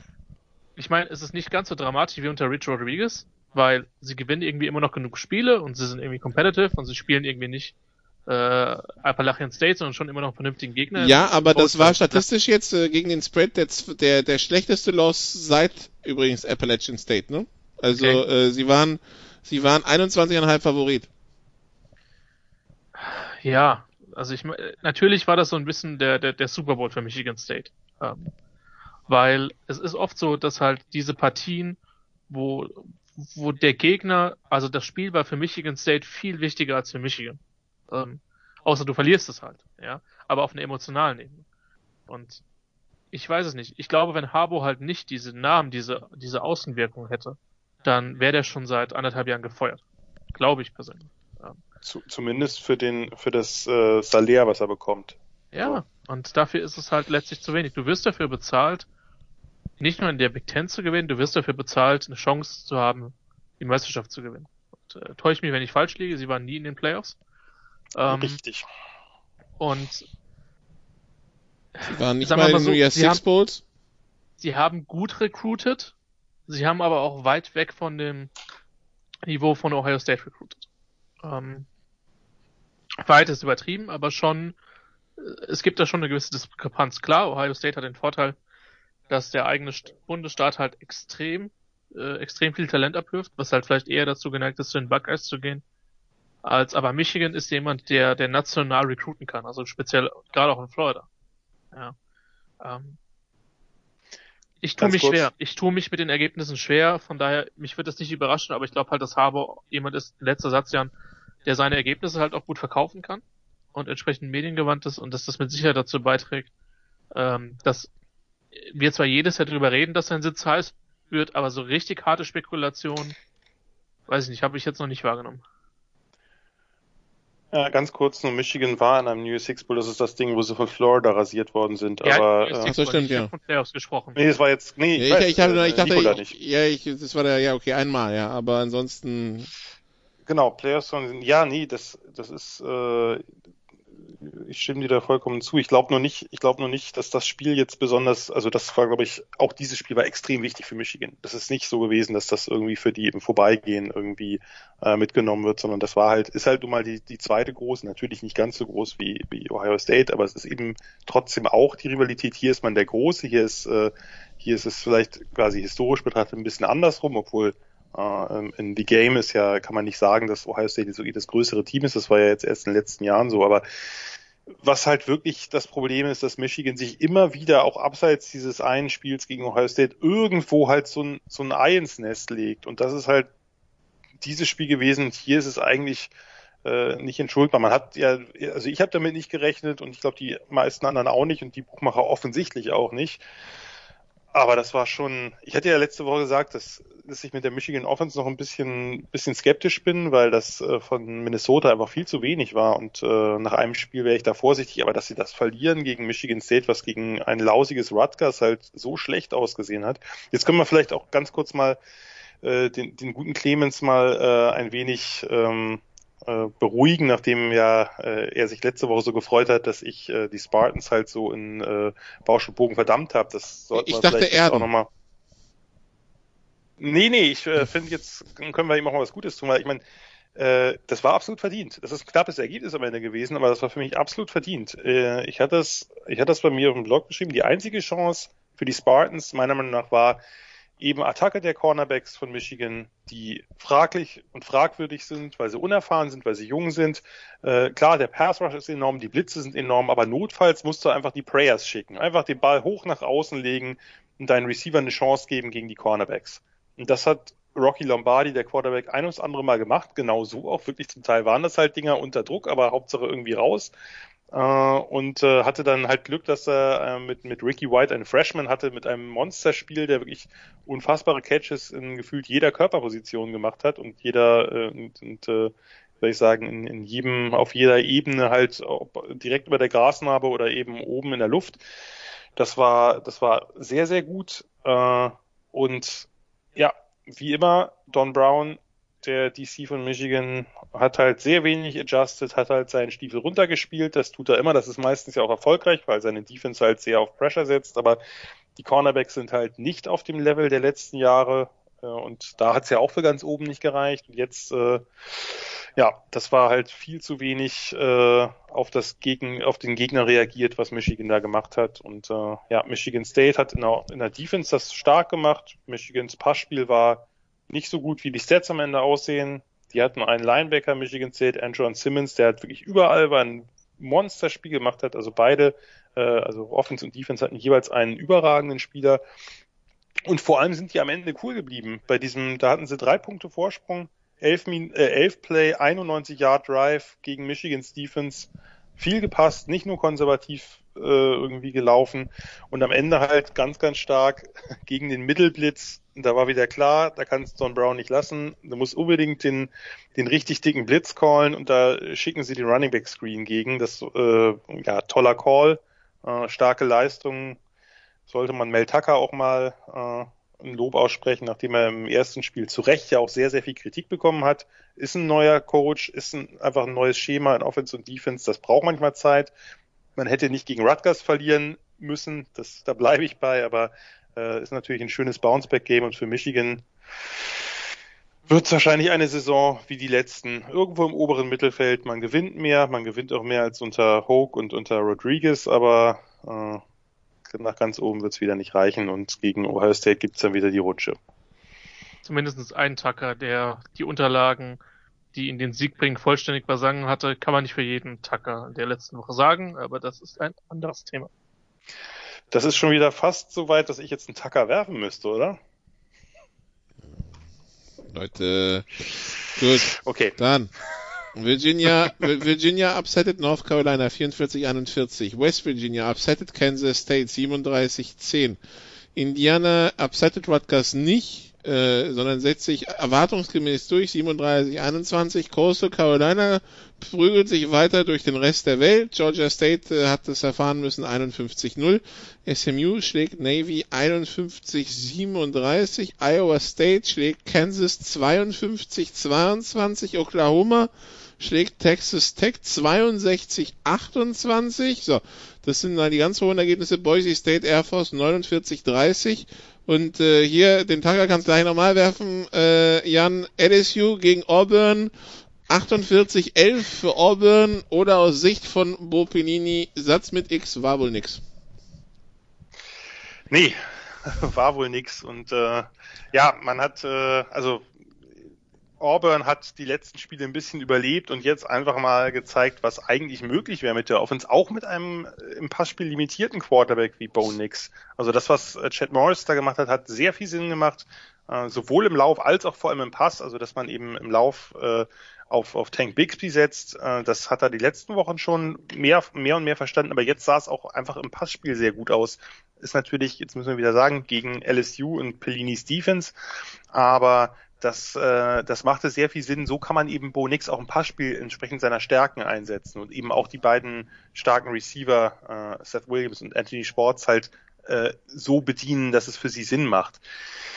Das war eine überragende Leistung, natürlich auch eine sehr starke Leistung der Defense von, von Auburn. Ähm, ja, LSU musste ohne ihren Starting Quarterback spielen, haben dann mit dem Finley gespielt. Der hat im, ersten, im letzten Spiel aber, der hatte jetzt, äh, das war schon sein zweiter Start, wenn ich jetzt nicht ganz falsch liege. Zumindest hat er im Spiel davor, äh, ich glaube, ja, das hat er auch gestartet. Ähm, da hat er ganz gut gespielt. Hier war er völlig überfordert. Der dritte Quarterback kam dann auch irgendwann rein, hat noch ein paar, paar mehr Pässe gespielt. Ähm, aber eigentlich die Story äh, des Ganzen neben Pellinis Defense, Ed O hat gesagt, äh, nein, es liegt, äh, es liegt nicht an Pellini und es liegt auch nicht am Scheme. Das äh, werden wir dann weiter beobachten. Aber die eigentliche Story äh, war, dass Auburn halt auch den Fuß auf dem Gaspedal gelassen hat, als man es wirklich nicht mehr musste. Also im vierten Viertel bei 42-3 Führung dein Superspeedster Anthony Schwartz, einer der besten, also einer der schnellsten Spieler im College Football, auf eine Go-Route zu schicken für 91 Yards ob man das machen muss oder nicht, aber offensichtlich war es Gas Malzahn ein äh, inneres äh, Bedürfnis, dann unbedingt noch LSUs richtig reinzudrücken. Äh, ja, äh, beeindruckende Leistung und bei LSU äh, geht die Saison noch mehr in die Binsen, als wir es vorher gedacht haben. Äh, und wenn da in Defense nichts passiert demnächst, dann äh, werden die Rufe nach einer Ablösung sicherlich nicht leiser. Gut, dann haben wir, glaube ich, alles besprochen. Also wir können auch sagen, dass Iowa 0 und 2 ist nach äh, der Niederlage gegen Northwestern. Ja, und dann haben wir da, glaube ich, wirklich alles Vielleicht eins, vielleicht eins noch, einfach nur, weil es. Äh also genau, weil wo war, wo war dieser No-Look-Pass des, äh, des O-Liners bei diesem Lateral Play, das nicht gezählt hat, wo aber Schnee drauf war, war, so wer ihn geworfen hat? Das war bei, ja, das sah so aus wie, es gab ja Leute auch früher im Sportunterricht, die sehr, sehr unsportlich waren und relativ wenig, sagen wir mal, Gefühl für den eigenen Körper beim, beim Umgang mit dem Ball hatten und so ungefähr sah das aus. Das war bei Rutgers. Das war dieses krasse Lateral Festival kurz vor Schluss. Das Spiel war schon durch, aber Rutgers wollte unbedingt noch was raus und hatte einen, bei vierten und ewig haben sie ja gefühlt 20 Laterals unter anderem der O-Liner den Ball halt äh, ja wie so ein wie Pritschen, nur wenn man den Ball festhält und in, in unbeholfen nach hinten geworfen hat. Leider war zwischendurch ein äh, Illegal Forward Pass drin, darum hat das Ganze nicht gezählt. Sehr, sehr schade. Aber sie waren zwischendurch irgendwo 50 Yards im Backfield ne, und sind dann wieder rausgekommen genau, und sind durch dann den sind Touchdown. dann wieder rausgekommen und haben, haben den Touchdown gemacht. Äh, hätte jetzt auch am Spielausgang nichts geändert, aber dennoch. Nee, ich wollte eine, eine andere Geschichte aber nur, weil es, glaube ich, so ein bisschen zu der Saison gehört. Ähm, Purdue hat Illinois 31-24 geschlagen. Das ist erstmal nicht besonders überraschend und auch sonst nicht erwähnenswert, aber bei Illinois war es halt so, dass äh, die halt ja extrem geschwächt waren, dadurch, dass die ersten beiden Quarterbacks kurzfristig raus waren wegen Corona. Äh, der Starter Brandon Peters ist positiv getestet worden, sein Backup war wegen Contract, äh, Contact Tracing äh, war der halt äh, mit betroffen, darum musste der auch raus. Dann ähm, hat also der Third Stringer äh, am Tag des Spiels erfahren, dass er jetzt starten soll. Der ist nach ein paar Plays äh, verletzt und dann musste der vierte Mann rein, Corin Taylor. Äh, das ist natürlich was, das ja, das ist so ein bisschen, finde ich, symbolisiert so ein bisschen diese Saison, weil letztlich äh, ja, der war halt überhaupt nicht vorbereitet. Es ist ja nicht so, dass da einfach nur der, der vierte Mann ran muss, der das aber vorher weiß oder so, sondern äh, der wurde quasi aus dem Nichts ins kalte Wasser geschmissen, hat wahrscheinlich nicht gedacht, dass er überhaupt einen Snap in der Saison nimmt und plötzlich muss er äh, dann fast das ganze Spiel absolvieren. Das sah man am Anfang auch sehr deutlich. Der war halt überhaupt nicht vorbereitet. Äh, hat dann äh, am Ende eine ganz gute Partie gemacht, wurde noch knapp.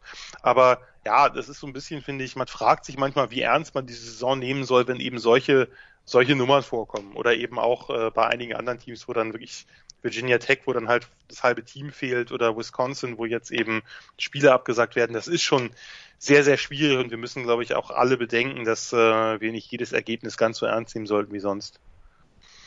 Gut, dann kurze Pause und dann schauen wir auf nächste Woche.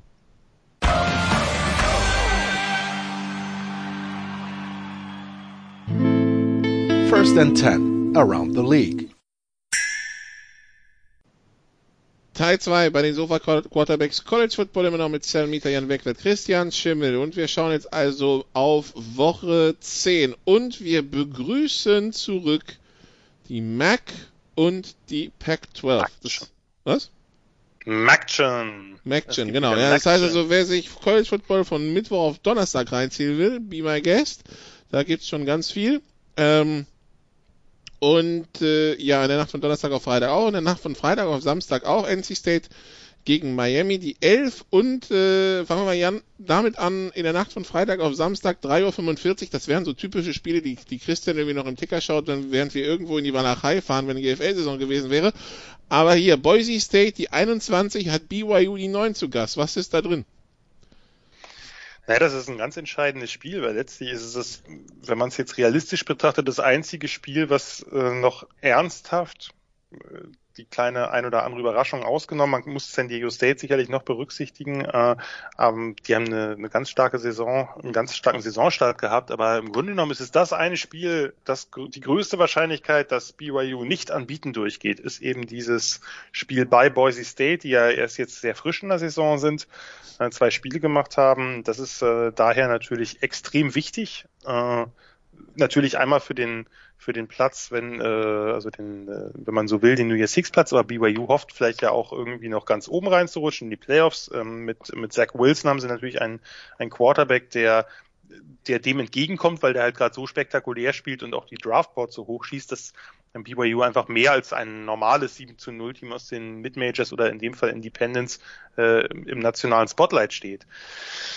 Wird aber eine ganz, ganz harte Nummer, weil Boise State halt erneut sehr, sehr, äh, sehr, sehr gut gestartet ist. Ähm, die haben gerade mit, müssen gerade mit ihrem Backup Quarterback ran. Äh, also der Barkmeier, der, der letztes Jahr gesagt hat, ist raus. Jack Sears ist der Backup. Das ist ein ehemaliger USC äh, und wenn mich nicht alles äh, täuscht, sogar ein Five-Star gewesen. Also mal ein ganz, ganz talentierter äh, Spieler aus der Highschool, der es äh, bisher noch nicht so geschafft hat, jetzt aber äh, ganz gut aufgedreht hat im letzten Spiel.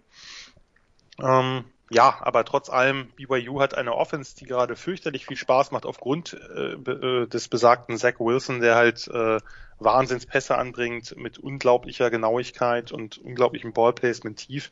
Ich würde daher äh, mein Geld trotzdem auf BYU setzen. Äh, auch wenn natürlich die Sympathien jetzt nicht unbedingt bei den Mormonen liegen bei mir. Also von da, von, von mir aus können sie, können sie gerne das Spiel verlieren, dann ist die Diskussion auch raus und äh, Zach Wilson darf ja auch weiter gut spielen, aber ähm, ich, äh, ja, ich würde trotzdem auf BYU setzen. Ich hoffe auf Boise State. Gut, dann schauen wir auf den Samstag. Cell und fangen an um 18 Uhr. Indiana die 13 gegen Michigan die 23. Äh, droht da die nächste Niederlage für Michigan Cell? Oof, yine. Um, you know, we don't know what. What, what would you say in German, in, in, in English, to say yine? Maybe we we just say yes and no, and then you make your point, and just like I'm doing right now. So, um, do we know which kind of Michigan team is going to show up? You know, do we know if it's the team that um, played well or won barely against uh, Minnesota? Or is it the team that struggled against Michigan State? And uh, the fact that uh, Indiana um, just beat that Rutgers team uh, this week um, or last week, um, and uh, they also beat uh, Penn State. You know, well, you know, you know, Indiana may feel like, okay, why not us, especially in this season? So um, yeah, why not them? Um, for Indiana, they have um, you know um, alternating weeks, hosting Michigan at the Horseshoe, and then at Wisconsin if that game is going to be played. So uh, it's going to be quite tough for them. They don't have Nebraska on the schedule, so that's a, a, a, an extra win not there. So so this this this could be good. I mean, they beat a number eight Penn State, so that was huge there. So so why not? Um, so um, so yes, Michigan has a talent. Uh, sorry, no, this will be a win. This is a chance for them to bounce back. And if there's a reason to officially put Harbaugh on the hot seat, okay, they lost to they lost in a rivalry game, fine. But if they cannot bounce back and beat Indiana, um, Indiana is ranked. Am I correct there? Thirteen. Yep. So so so this is this is huge. Um, and if Indiana is ranked 13, and this is why I say yes, it's the next loss, because they've shown already that they can win. They've scored 36 and 37 points respectively. Um, this is going to be a huge one there. So I think that uh, yeah, it, it's a um, yeah, it's a telling game for Michigan and the future of Jim Harbaugh um, and in, Ann Arbor. Okay, dann haben wir noch um 18 Uhr Temple spielt gegen die 18 SMU und dann Christian haben wir das erste Pac-12 Spiel des Jahres nämlich USC gegen Arizona State. Äh, Christian, hol uns ab, wer ist in dieser Pac-12 eigentlich Favorit? Naja, sollte, äh, sollte Oregon sein. Ähm, zumindest wenn man das, das Talent überall sieht. Klar. Auch ähm, ohne den neu Chargers Quarterback. Auch ohne Justin Herbert, ja. Also für mich ist Oregon zumindest der Favorit. Ähm, man darf nicht vergessen, dass äh, bei Washington gerade noch einiges neu ist. Ähm, auch wenn sich auch wenn ein alter, sag ich mal, ein im Programm Bekannter dann den, den Stab übernommen hat, ähm, es ist, es ist schwer zu, zu sagen. Normalerweise sehe ich Oregon halt vorne. Ähm, im, Im Süden ist für mich USC nach wie vor der Favorit. Äh, USC muss aber auch gefühlt jedes Jahr der Favorit sein. Ähm, weil das Talent ist, das Talent ist zweifelsohne noch da. Und ähm, wenn wir von Coaches auf dem Hot Seat reden, ja, äh, wir haben es, wir haben jetzt quasi gefühlt schon drei Zyklen hinter uns, wo, wo die Möglichkeit bestand, dass Clay Helton gefeuert wird. Ähm, das ist jetzt nicht passiert. Sie haben zum Ende der Saison mal wieder, mal wieder besser gespielt und mal wieder ihrem Coach den, den, den Job gerettet. Ähm, es sind die üblichen Verdächtigen. Ja, Oregon, Washington, Stanford, USC mal vorne, mal vorne weg. Ähm, aber da ist viel Ungewissheit. Ich, ich lege mich fast fest, dass Cal definitiv eine sehr gute Rolle spielen kann. Und äh, wenn die Saison normal gespielt wäre, hätte ich gesagt, zehn Siege sind nicht ausgeschlossen. Ähm, jetzt muss man gucken, wie es, wie es, wie es aussieht, aber das ist eine Mannschaft, die tatsächlich auch ohne Brille äh, wirklich überraschen kann. Okay, gut. Also, Texas, um 18 Uhr spielt auch Texas die 22 gegen West Virginia. Dann haben wir das, äh, das Spiel, das sich Christian Schimmel reinziehen will, weil ACC und Liberty Virginia Tech empfängt Number 25 Liberty fürs äh, Regionalduell im westlichen Teil Virginias, weil von Virginia zu Liberty, von Blacksburg nach Lynchburg sind irgendwie nur 150 Kilometer oder so. Ähm, dann äh, ja, äh, um 18 Uhr auch der äh, ewige Jan Wegwert Klassiker Northwestern gegen Nebraska. Kann nur gut werden. Also ja, äh, ist natürlich jetzt nicht irgendwas, was man sich anguckt, wenn man die äh, andere Auswahl hat, aber Nebraska und Northwestern hat in den 2010er Jahren immer extrem spannende Spiele gegeben. Da gab es äh, wirklich eine ganze Menge Highlights, Last-Minute-Siege, unter anderem eine legendäre Hail Mary, die Nebraska damals komplettiert hat von ihrem Backup-Quarterback Ron Kellogg auf Jordan Westerkamp. Die kann man sich gerne mal angucken, wenn man will. Ähm, ja, ich stopp dich hier und sag einfach, das sagt er doch vielleicht sehr viel, wie die 2010er mit den Nebraska gelaufen sind, wenn die Spiele gegen Northwestern spannend waren. Ja gut, aber da waren auch, da waren ja Jahre dabei, die äh, zu Beginn zumindest der 2010er Jahre gar nicht so schlecht waren und Northwestern war auch nie immer schlecht. Aber die Spiele und ich, äh, Northwestern ist ja so ein bisschen, wenn man das sagen kann, mein, äh, also das, äh, ich gucke immer mit einem sympathisierenden Auge dahin. Äh, das ist auf jeden Fall ein Spiel, was ich mindestens auf dem Second Screen, wahrscheinlich aber eher auf dem First Screen haben werde. Wegen Pat Fitzgerald oder wie? Ja, nicht unbedingt wegen ihm, aber der hat halt einfach, äh, ja, dadurch, dass das ähm, dass das Recruiting-mäßig ja deutliche Nachteile hat, wenn man eine Uni wie Northwestern hat, die hohe akademische Standards ansetzt, äh, hat da natürlich, äh, sagen wir mal, große Nachteile und macht das in der Regel durch sehr, sehr gutes und solides Coaching. Es sind nicht immer spannende Teams, die er hat und nicht immer spektakuläre, aber immer sehr, sehr sounde Teams. Und letztes Jahr, glaube ich, war da schon ein Ausrutscher und jetzt sind sie ja schon wieder 2-0 gestartet. Von daher könnte das ein ganz nettes Spiel werden. Und wer sich wundert, äh, Northwestern äh, Standards, so viele der amerikanischen Journalisten, gerade der Sportjournalisten, die sie auf den großen Networks sehen, sind meistens Absolventen äh, der, äh, der, der Journalistenschule von Northwestern. Deshalb also die ähm, unter anderem die, äh, die Elite-Uni, was das betrifft. Gut, ähm, 20 Uhr schaut sich Christian Syracuse gegen Boston College an. Das aber alles nur Aufwärmprogramm für Cell Georgia, die 5 gegen Florida, die 8. 21.30 Uhr, Wernslot, Cocktail Party. Yeah, finally a game that's worth the Vern game, the real slot. I know that there was one earlier where, uh, was it Alabama and LSU? No, they haven't played yet. Um, who was it? Alabama, Georgia. Um, was that uh, late in the night? But finally, a real Vern, Vern game worthy of that time spot. Uh, time spot. And yeah, the world's largest outdoor outdoor cocktail party. Obviously, they can't call it anymore, and obviously, they probably shouldn't be drinking. But maybe after what happens, uh, depending on what happens tomorrow, uh, by the time people listen to this, uh, we'll see what kind of chaos uh, the U.S. will be in. But regardless, this is what this is a great game because I was just looking at their schedules. I was hoping you would call me on this one. They win this one, either one of those teams. I think it's smooth sailing to the SEC championship game. And uh, it's a shame that uh, it's not an undefeated. Um, uh, either team's undefeated, but it's a good chance for both teams to really put themselves in position, if not for the championship game, but for the CFP. And that's what people are waiting for. Georgia had a rough go at it, um, and uh, Florida had a tough road loss.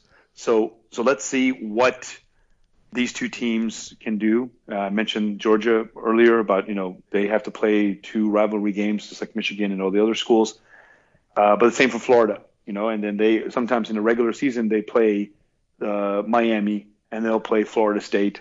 Uh, they don't play UCF. I think they should they should make it um, uh, a, a, thing where they also play UCF, depending if they want to welcome in there.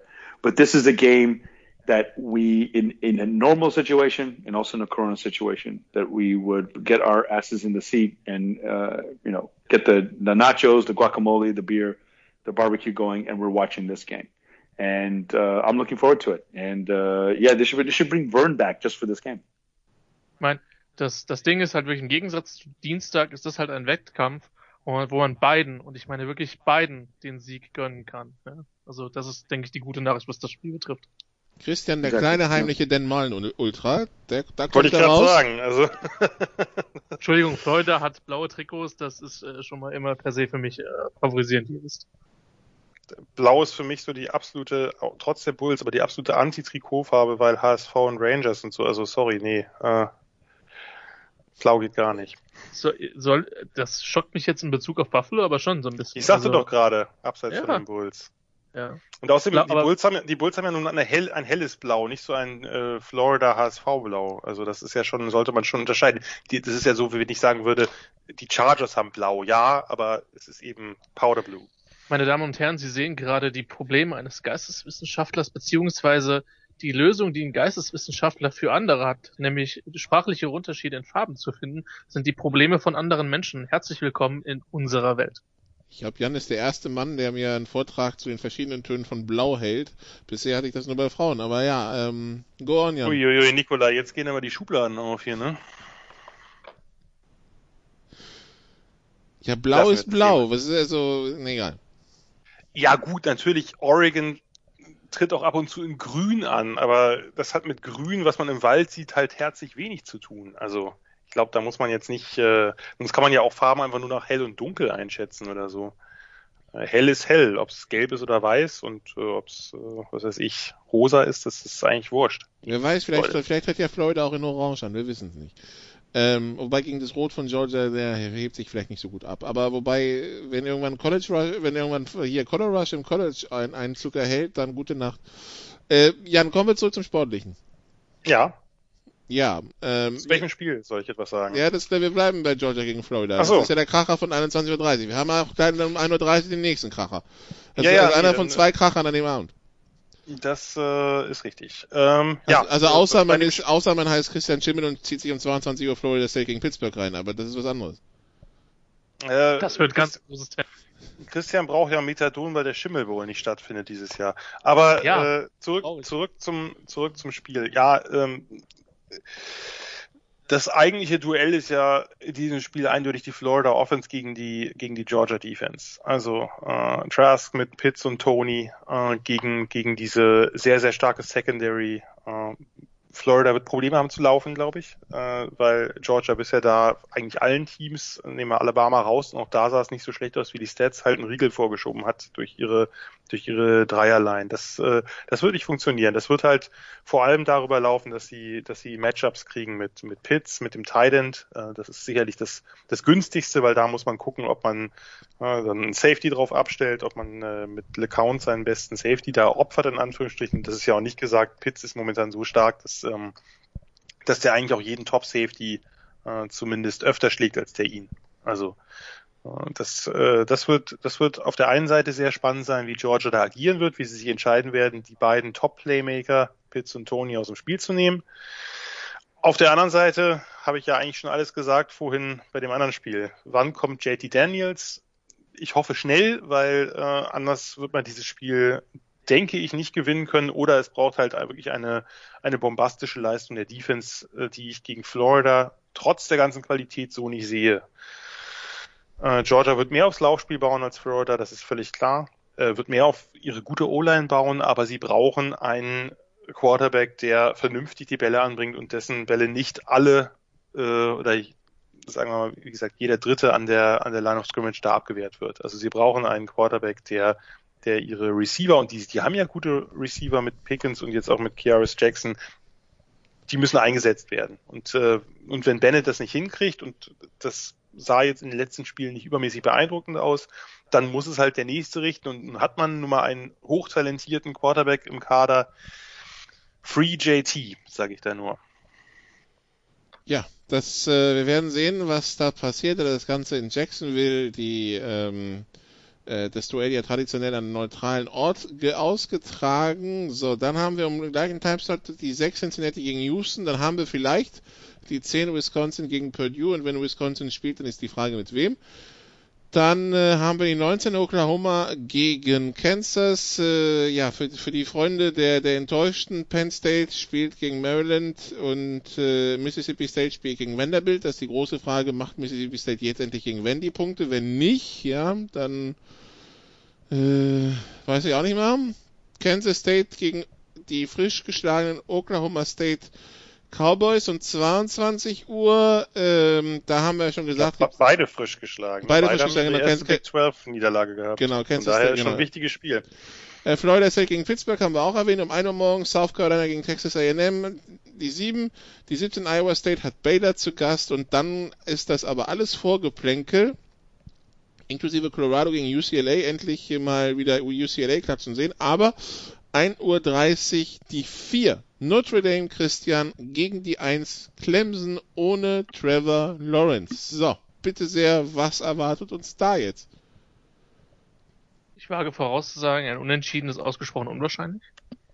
Wir werden dort einen Sieger sehen. Was erwartet uns? Ich habe es ja eben schon dem, im Tag gegen Georgia Tech eben, wobei man sagen muss, das ist, glaube ich, dreieinhalb Stunden her. Ähm, gegen, in der Part Rückbesprechung zur Partie gegen Georgia Tech angesprochen. Die, die Defense von äh, Notre Dame ist sehr, sehr stingy. Die übrigens mit Alexander Ehrensberger auch äh, einen äh, deutschen Freshman äh, drin hat, der jetzt mehr Backup ist. Ich glaube, im ersten und zweiten Spiel auch agiert hat und sich da auch schon einen Sack geholt hat. Ja, irgendwann ähm, gab es einen Quarterback-Sack, ja. Den habe den hab ich leider nicht als Video gefunden, den hätte ich gerne als Clip gepostet auf, auf den Social-Media-Seiten, aber ja, nee.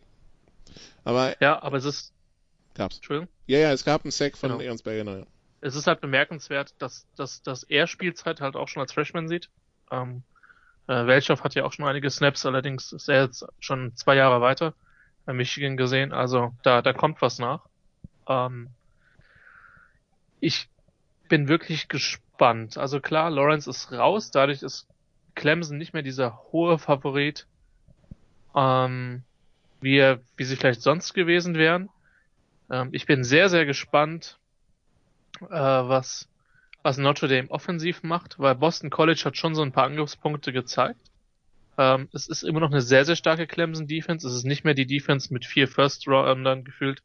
Ähm, ich glaube, dann sind dann äh, drei First Rounder und ein Second Rounder oder, oder ein Third Rounder ist dann letztlich ähm, mit dieser Defense, die auch die National Championship, die Defense, die das National Championship Game bestritten hat, herausgekommen. Ähm, ich tue mich schwer, dass Clemson ähm, viel laufen wird können. Ich glaube, es wird sehr, sehr viel abhängen, äh, ob sie, äh, ob sie den Ball werfen können. Äh, die, die Clemson-Line ist gut, hat aber offensiv gerade auch was das Run-Blocking betrifft, noch nicht in der Form dominiert, wie man das schon gewohnt war. Und ähm, ich glaube, dass Notre Dame in den Trenches zumindest mithalten kann. Ja, die O-Line hat relativ wenig gewackelt in den letzten, in den letzten Wochen. Ähm, Pitt hat man total zerstört, äh, was zugegebenermaßen auch an Pitt gelegen haben könnte, aber nicht nur. Es fällt mir, es fällt mir schwer gegen Clemson zu setzen. Dafür war auch der, der Auftritt in der zweiten Halbzeit so gut. Ich glaube, dass sie nach wie vor das Spiel gewinnen werden. Ähm, aber ich bin der Überzeugung, dass Notre Dame das absolut zu einem, zu einem richtigen Spiel machen können. Jedenfalls mehr als bei dem damaligen, was war das, 59-0 im Halbfinale? Irgendwie die, die Preisregion war 53-0. Ähm, ich glaube nicht, dass das ein riesen Scoring-Fest werden wird. Also ich rechne irgendwie sowas, was, weiß nicht, 28, 24 in der Range. Ähm, sehe aber die, die Tigers vorne. Wenn ich dir jetzt sage, dass das Over-Under 51,5 ist? Bin ich jetzt ziemlich nah dran, oder? Mhm. Ja, also deswegen, das, das ist mein Text im Spiel. Das finde ich ist gut gesetzt, das, das Over, ne? Sir, wen siehst du vorne?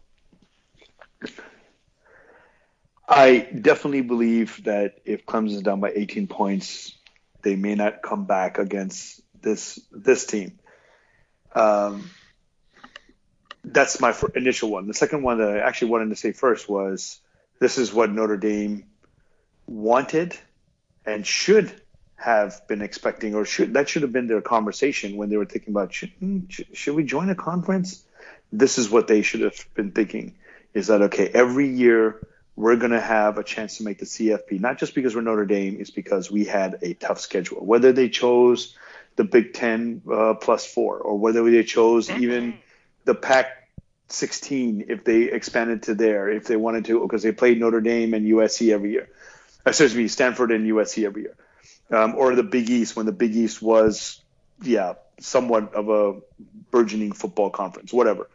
This is why they wanted to play. They and of course they joined the ACC. What was it? What would you guys call it? A pseudo conference membership. You know, adding what four teams in the ACC, and you know, and and that would add it. But you're taking a gamble there Also Notre Dame, ist bei, Notre Dame ist in allen anderen Sportarten kompletter Teil der ACC, right. nur im Correct. Football sind sie Teil Independent und haben quasi als Deal normalerweise laufen, dass sie glaube ich vier ACC Teams im Jahr exactly. auf den Schedule nehmen. Exactly.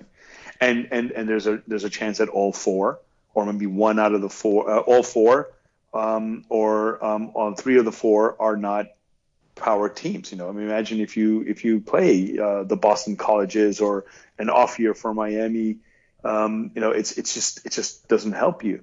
Whereas when you play in the conference, there's a very good chance that you will play a strong North Carolina and a or a, I mean not this week or not you know the last couple of weeks, but the chances to play Clemson and the chance to knock down knock out a number one seed but also put yourself in the CFP conversation. Again, not because of your brand name, but because you actually have wins and you have quality wins against conference opponents.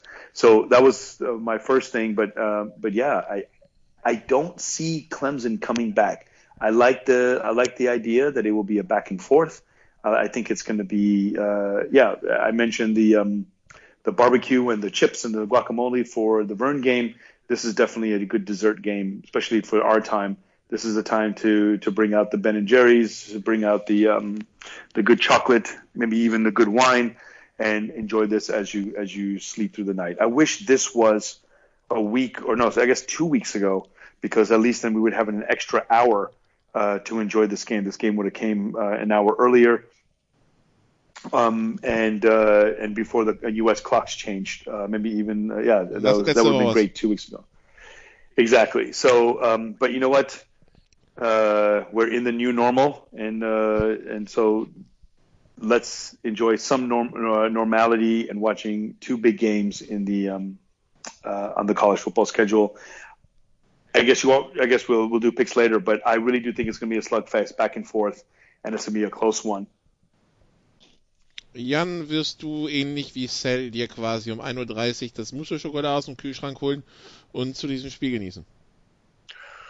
Das weiß ich noch nicht genau, was ich dann essen werde oder ob ich vorher mir schon so den Magen vollgeschlagen habe, dass ich es dann nicht mehr muss. Äh, eine Anmerkung zu dem, was Sal gesagt hat. Ich ähm, halte zwar es für einer, einerseits sinnvoll, dass Notre Dame einer Conference beitritt, damit sie eben das äh, Conference Championship Game spielen können, wenn sie sich dafür qualifizieren. Allerdings würde ich nicht sagen, dass ihr Schedule in den letzten Jahren besonders leicht war. Also gerade wenn ich die mit Clemson vergleiche, die ACC hat äh, eigentlich fürchterlich äh, ein, ein, überhaupt keine Tiefe gehabt an guten Teams. Da möchte ich sagen, das, was Notre Dame teilweise spielen musste, dass sie immer Michigan, immer USC und so weiter äh, dabei hatten. Äh, Georgia oft, äh, nein, aber ich meine jetzt auch an denen, die sie halt äh, sozusagen regelmäßig haben. Also, ja. Stanford ähm, lange Zeit ja auch das ist halt, äh, das ist auf jeden Fall jetzt ein ziemlich deftiges Programm immer gewesen, was Notre Dame gespielt hat. Was das Problem ist eher, dass sie eben äh, kein kein Championship Game spielen können und sich daher nicht noch einmal in dieser letzten Woche mit den Besten welcher Conference auch immer messen können. Aber gut, äh, zum Spiel. Ja, ähm, also natürlich ist, ist Lawrences Ausfall äh, extrem bitter und äh, wird natürlich auch das Spiel wesentlich knapper gestalten, als es sonst gewesen wäre. Uyongalele hat jetzt äh, in dem Spiel und auch in den Spielen davor, ja, ich habe den Namen hier schon mal rausgehauen, weil ich meine, die haben ja noch mit äh, Tyson Pumachang nochmal einen anderen Spieler mit einem relativ exotischen, exotisch klingenden Namen also einen anderen Quarterback. Das waren ja ursprünglich die beiden Backups und hat sich Uyongalele halt deutlich äh, durchgesetzt im Kampf um den Backup-Spot, äh, auch zu Recht. Also der hat halt viel, viel besser ausgesehen in den äh, in der Spot-Duty, die er die ersten Spiele hatte, äh, wenn Lawrence dann nach hoher Führung raus war. Ähm, der macht einen guten Eindruck, der hat einen wahnsinnig starken Arm, ist halt ein riesen Quarterback, also jetzt rein größenmäßig. Äh, ich glaube, äh, der kann halt diese Zone Read sehr gut laufen. Das war, glaube ich, ein bisschen das Play des Spiels, als er da den Fourth and One zum Touchdown verwertet hat, da das, das ein bisschen gekippt ähm, gegen, äh, gegen BC. Das, das ist ein, ein solider Spieler, der wird natürlich mehr, und das hat man jetzt auch gesehen bei Clemson in dem Spiel, sie haben halt sehr viel auf ihre erfahrenen Spieler dann gesetzt. Äh, Travis Etienne sowieso, äh, Murray Rogers, der eine Receiver, dann haben sie Powell, den ihren äh, anderen erfahrenen Receiver, der sonst nicht so viel spielt, der wohl hat viele Einsätze bekommen.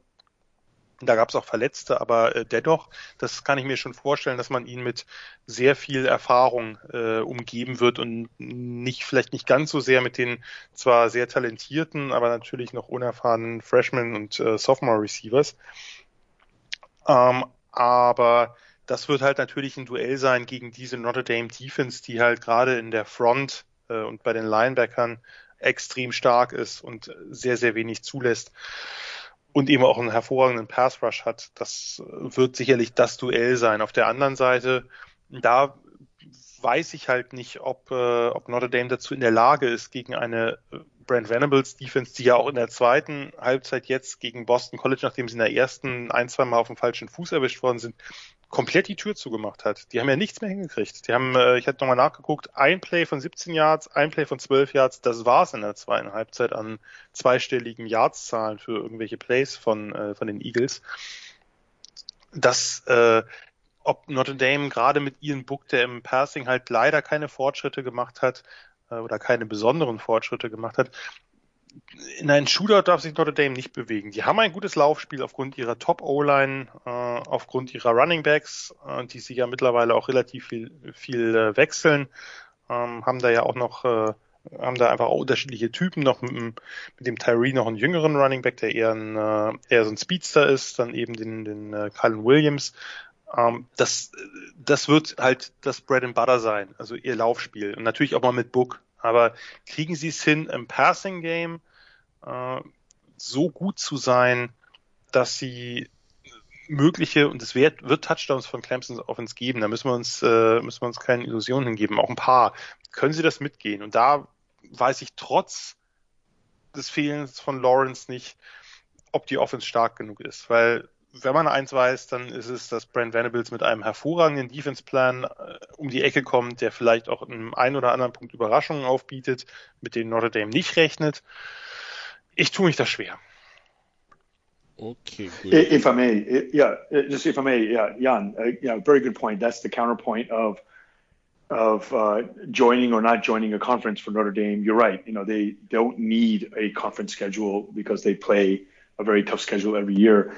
Um, but I also think that they don't need that extra point or that extra, you know, what do they say? The, um, the extra evaluation of playing a championship game. I think Notre Dame 13 and 0, 12 and 0 makes the CFP without a conference right. championship game. Yeah, you know, because, um, and actually that's what they didn't want. They didn't want that extra loss.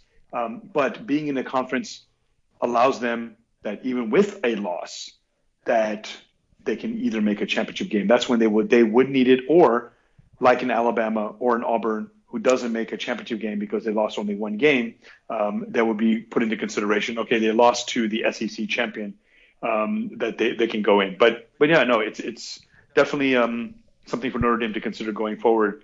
Maybe it makes sense to play in a conference game, especially if they play a Clemson every year or Florida State every year. It would definitely help.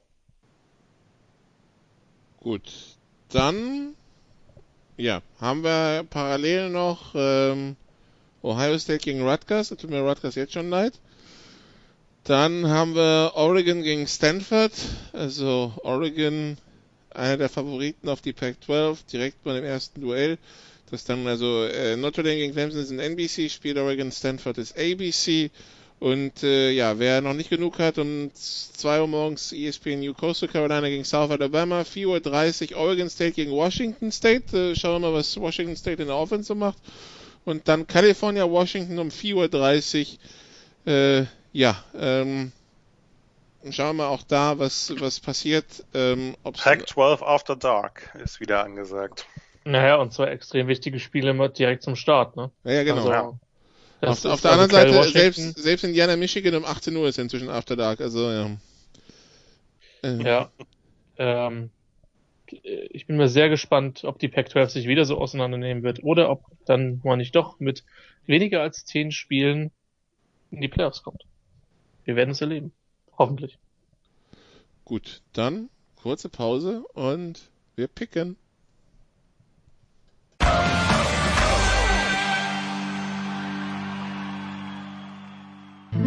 Bringing it home, der 4-Minute-Drill.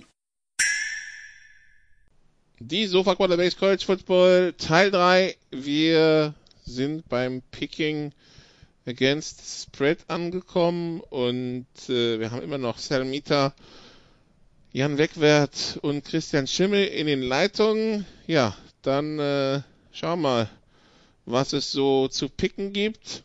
Dann äh, fangen wir mal an, Jan, Coastal Carolina, ich habe es ja schon gesagt, gegen South Alabama, Coastal Carolina mit 15,5. Ja, South Alabama spielt für seine Verhältnisse gar nicht so eine schlechte Saison, aber äh, Coastal Carolina macht gerade mit dieser Offense, mit dieser Two-Back-Offense alles platt. Ich glaube, das wird hier auch so sein. Äh, 17 sollten drin sein. Iowa State gegen Baylor. Ähm, Sal, Iowa State zu Hause mit 13. Iowa State wins and covers. Christian, Texas A&M zu Gast bei South Carolina. Die 7 Texas A&M mit 8. Äh, Texas A&M leider mit 10. Hm. Christian, muss ein bisschen mehr Optimismus da. Äh, ich glaube, dass Verbreiten. die Gamecocks da offensiv mitspielen können. Dann Jan, Kansas State gegen Oklahoma State. Die 14. Oklahoma State auswärts mit 9,5. Oklahoma State macht das. Die werden Wut im Bauch haben nach dieser Niederlage. Die werden mit mindestens 14 gewinnen. Sal, Oklahoma die 19 gegen Kansas. Oklahoma mit 38. Oh, that's actually for once I think that's low. Um, uh, Oklahoma covers, yeah, easily covers. Maybe twi- two times covers. That would be that would be a good bet. 76. Hm. Vor, ne? Nicht gesamt, vor. Ja, ja. Ähm, 76. Christian, Cincinnati gegen Houston. Cincinnati mit 10,5. Ja, wäre ich Richtung 9,5 10 gegangen, von der Cincinnati gewinnt, aber covert nicht. Jan, jetzt darfst du auch mal Marshall gegen UMass. Marshall mit 44,5. Ja, das ist natürlich ein undankbares Spiel für UMass, die ja äh, quasi gar keine Saison haben und jetzt nur irgendwie zwei, drei, vier Spiele spielen und äh, das wird auf jeden Fall unschön werden. Und das wurde schon beim ersten Spiel, wo sie aufgetreten sind und Marshall ist äh, on fire ein bisschen. Aber ah, Marshall will auch mal den Backup und Third Stringer und Fourth Stringer einsetzen. Von daher werden es äh, nur mit 40 sein. Okay, dann Sal Virginia Tech gegen Liberty. Liberty die 25, Virginia Tech mit 15. Oh my gosh! And actually, when when you mentioned Liberty earlier in the top twenty-five games, I think, wh- why are we talking about Liberty? um, Es ist Liberty Games die in Blacksburg. 25, nicht Virginia Tech. Liberty ist die 25. yeah, I know, I know. Yeah, yeah. I was gonna say, why are we talking about Liberty? Uh, um, it's in Blacksburg. Äh, ja, Yeah, I'd say Virginia Tech wins, and it's going to be close. So uh, they won't cover, but uh, they will end the Liberty's miracle season. Christian, Texas gegen West Virginia. Texas mit 7. Ich traue West Virginia nicht, Texas mit 10. Jan, USC gegen Arizona State. USC mit 10,5. You play uh, to cover the spread. Ähm, U- USC mit, ja doch, die, die starten mal stark. Ich sehe sie mit äh, mehr als dem vorne 14. Ohne Ayuk. 14. Arizona State jetzt. Ja, ja, die haben noch mit Darby einen weiteren guten Receiver, aber äh, aber USC mit mit Keaton Lewis und dieser Offense, das äh, das sollte sollte klar gehen. Sal NC State hat die Nummer 11 Miami zu Gast. Miami mit 9. Yeah, Miami wins and covers. Christian, Indiana hat Michigan zu Gast. Die 13 gegen die 23 und die 23 Michigan ist Favorit mit dreieinhalb. Äh, Indiana gewinnt mit einem Punkt. Yes. Also Super. nur, nur für, für die Freunde der Statistik, Michigan hat die letzten 24 gewonnen gegen Indiana. Ja. Ja. Jede Serie reißt mal 5 Euro ins Rasenschwein. So. Jan, Oregon gegen Stanford. Oregon mit 11,5. Ähm, nee, das macht, ja, ist natürlich die Frage, ob der neue Quarterback äh, da einschlägt, aber das macht Oregon deutlicher, weil Stanford äh, momentan nicht auf der Höhe ist wie noch vor ungefähr zehn Jahren, als es diese tollen Stanford-Oregon-Duelle gab, ein paar Jahre lang. Cell. Boise State gegen BYU. BYU mit zweieinhalb. Yeah, um, I don't think we've seen enough of Boise State. So yeah, BYU wins and covers. Dann it's a small ja. spread. Yeah. Christian, Georgia gegen Florida. Georgia Ja. mit viereinhalb. Äh, Ich sag, Florida gewinnt das Spiel direkt, weil Georgias Offense ist mir einfach zu, also zu schwach. Georgia, äh, Florida mit Florida mit drei. Okay, und dann äh, Jan Notre Dame gegen Clemson. Clemson mit sechseinhalb. Ja, Clemson gewinnt und covert, würde ich in der Tat sagen. Ich befürchte, dass es trotz der tollen Defense von den Irish nicht so knapp wird, wie wir jetzt denken. Äh, Clemson mit 10. Gut, dann sind wir durch. Wie gesagt, wir, wir heißen die Pac-12 und die MAC willkommen zurück im College-Geschehen. Die, die wichtigen Termine 21.30 Uhr Florida gegen Georgia und äh, dann 1.30 Uhr Notre Dame gegen Clemson. Darüber wird zu sprechen sein dann nächste Woche bei den College Football Sofa Quarterbacks mehr. US-Sport gibt's natürlich in der Big Show morgen um 17 Uhr. Ähm, natürlich dann auch wieder Football-Thema. Nächste Woche die Sofa Quarterbacks NFL und College Football. Danke Sal, danke Christian, danke Jan, danke liebe Zuhörer. Bis zum nächsten Mal. Tschüss. You did what you had to do and you won the game. Das waren die Sofa Quarterbacks mit der Extravaganza zur National Football League auf Sportradio 360.de. Wenn Sie Fragen, Anmerkungen, Gegenbeispiele haben, schreiben Sie uns entweder auf unserer Facebook-Seite über unseren Twitter-Account at sportradio360 oder direkt an steilpass at sportradio360.de. Great job, guys. Und versäumen Sie nicht unsere nächste Big Show, jeden Donnerstag neu auf www.sportradio360.de. One day at a time. Keep getting better as a football team, and we'll see what happens.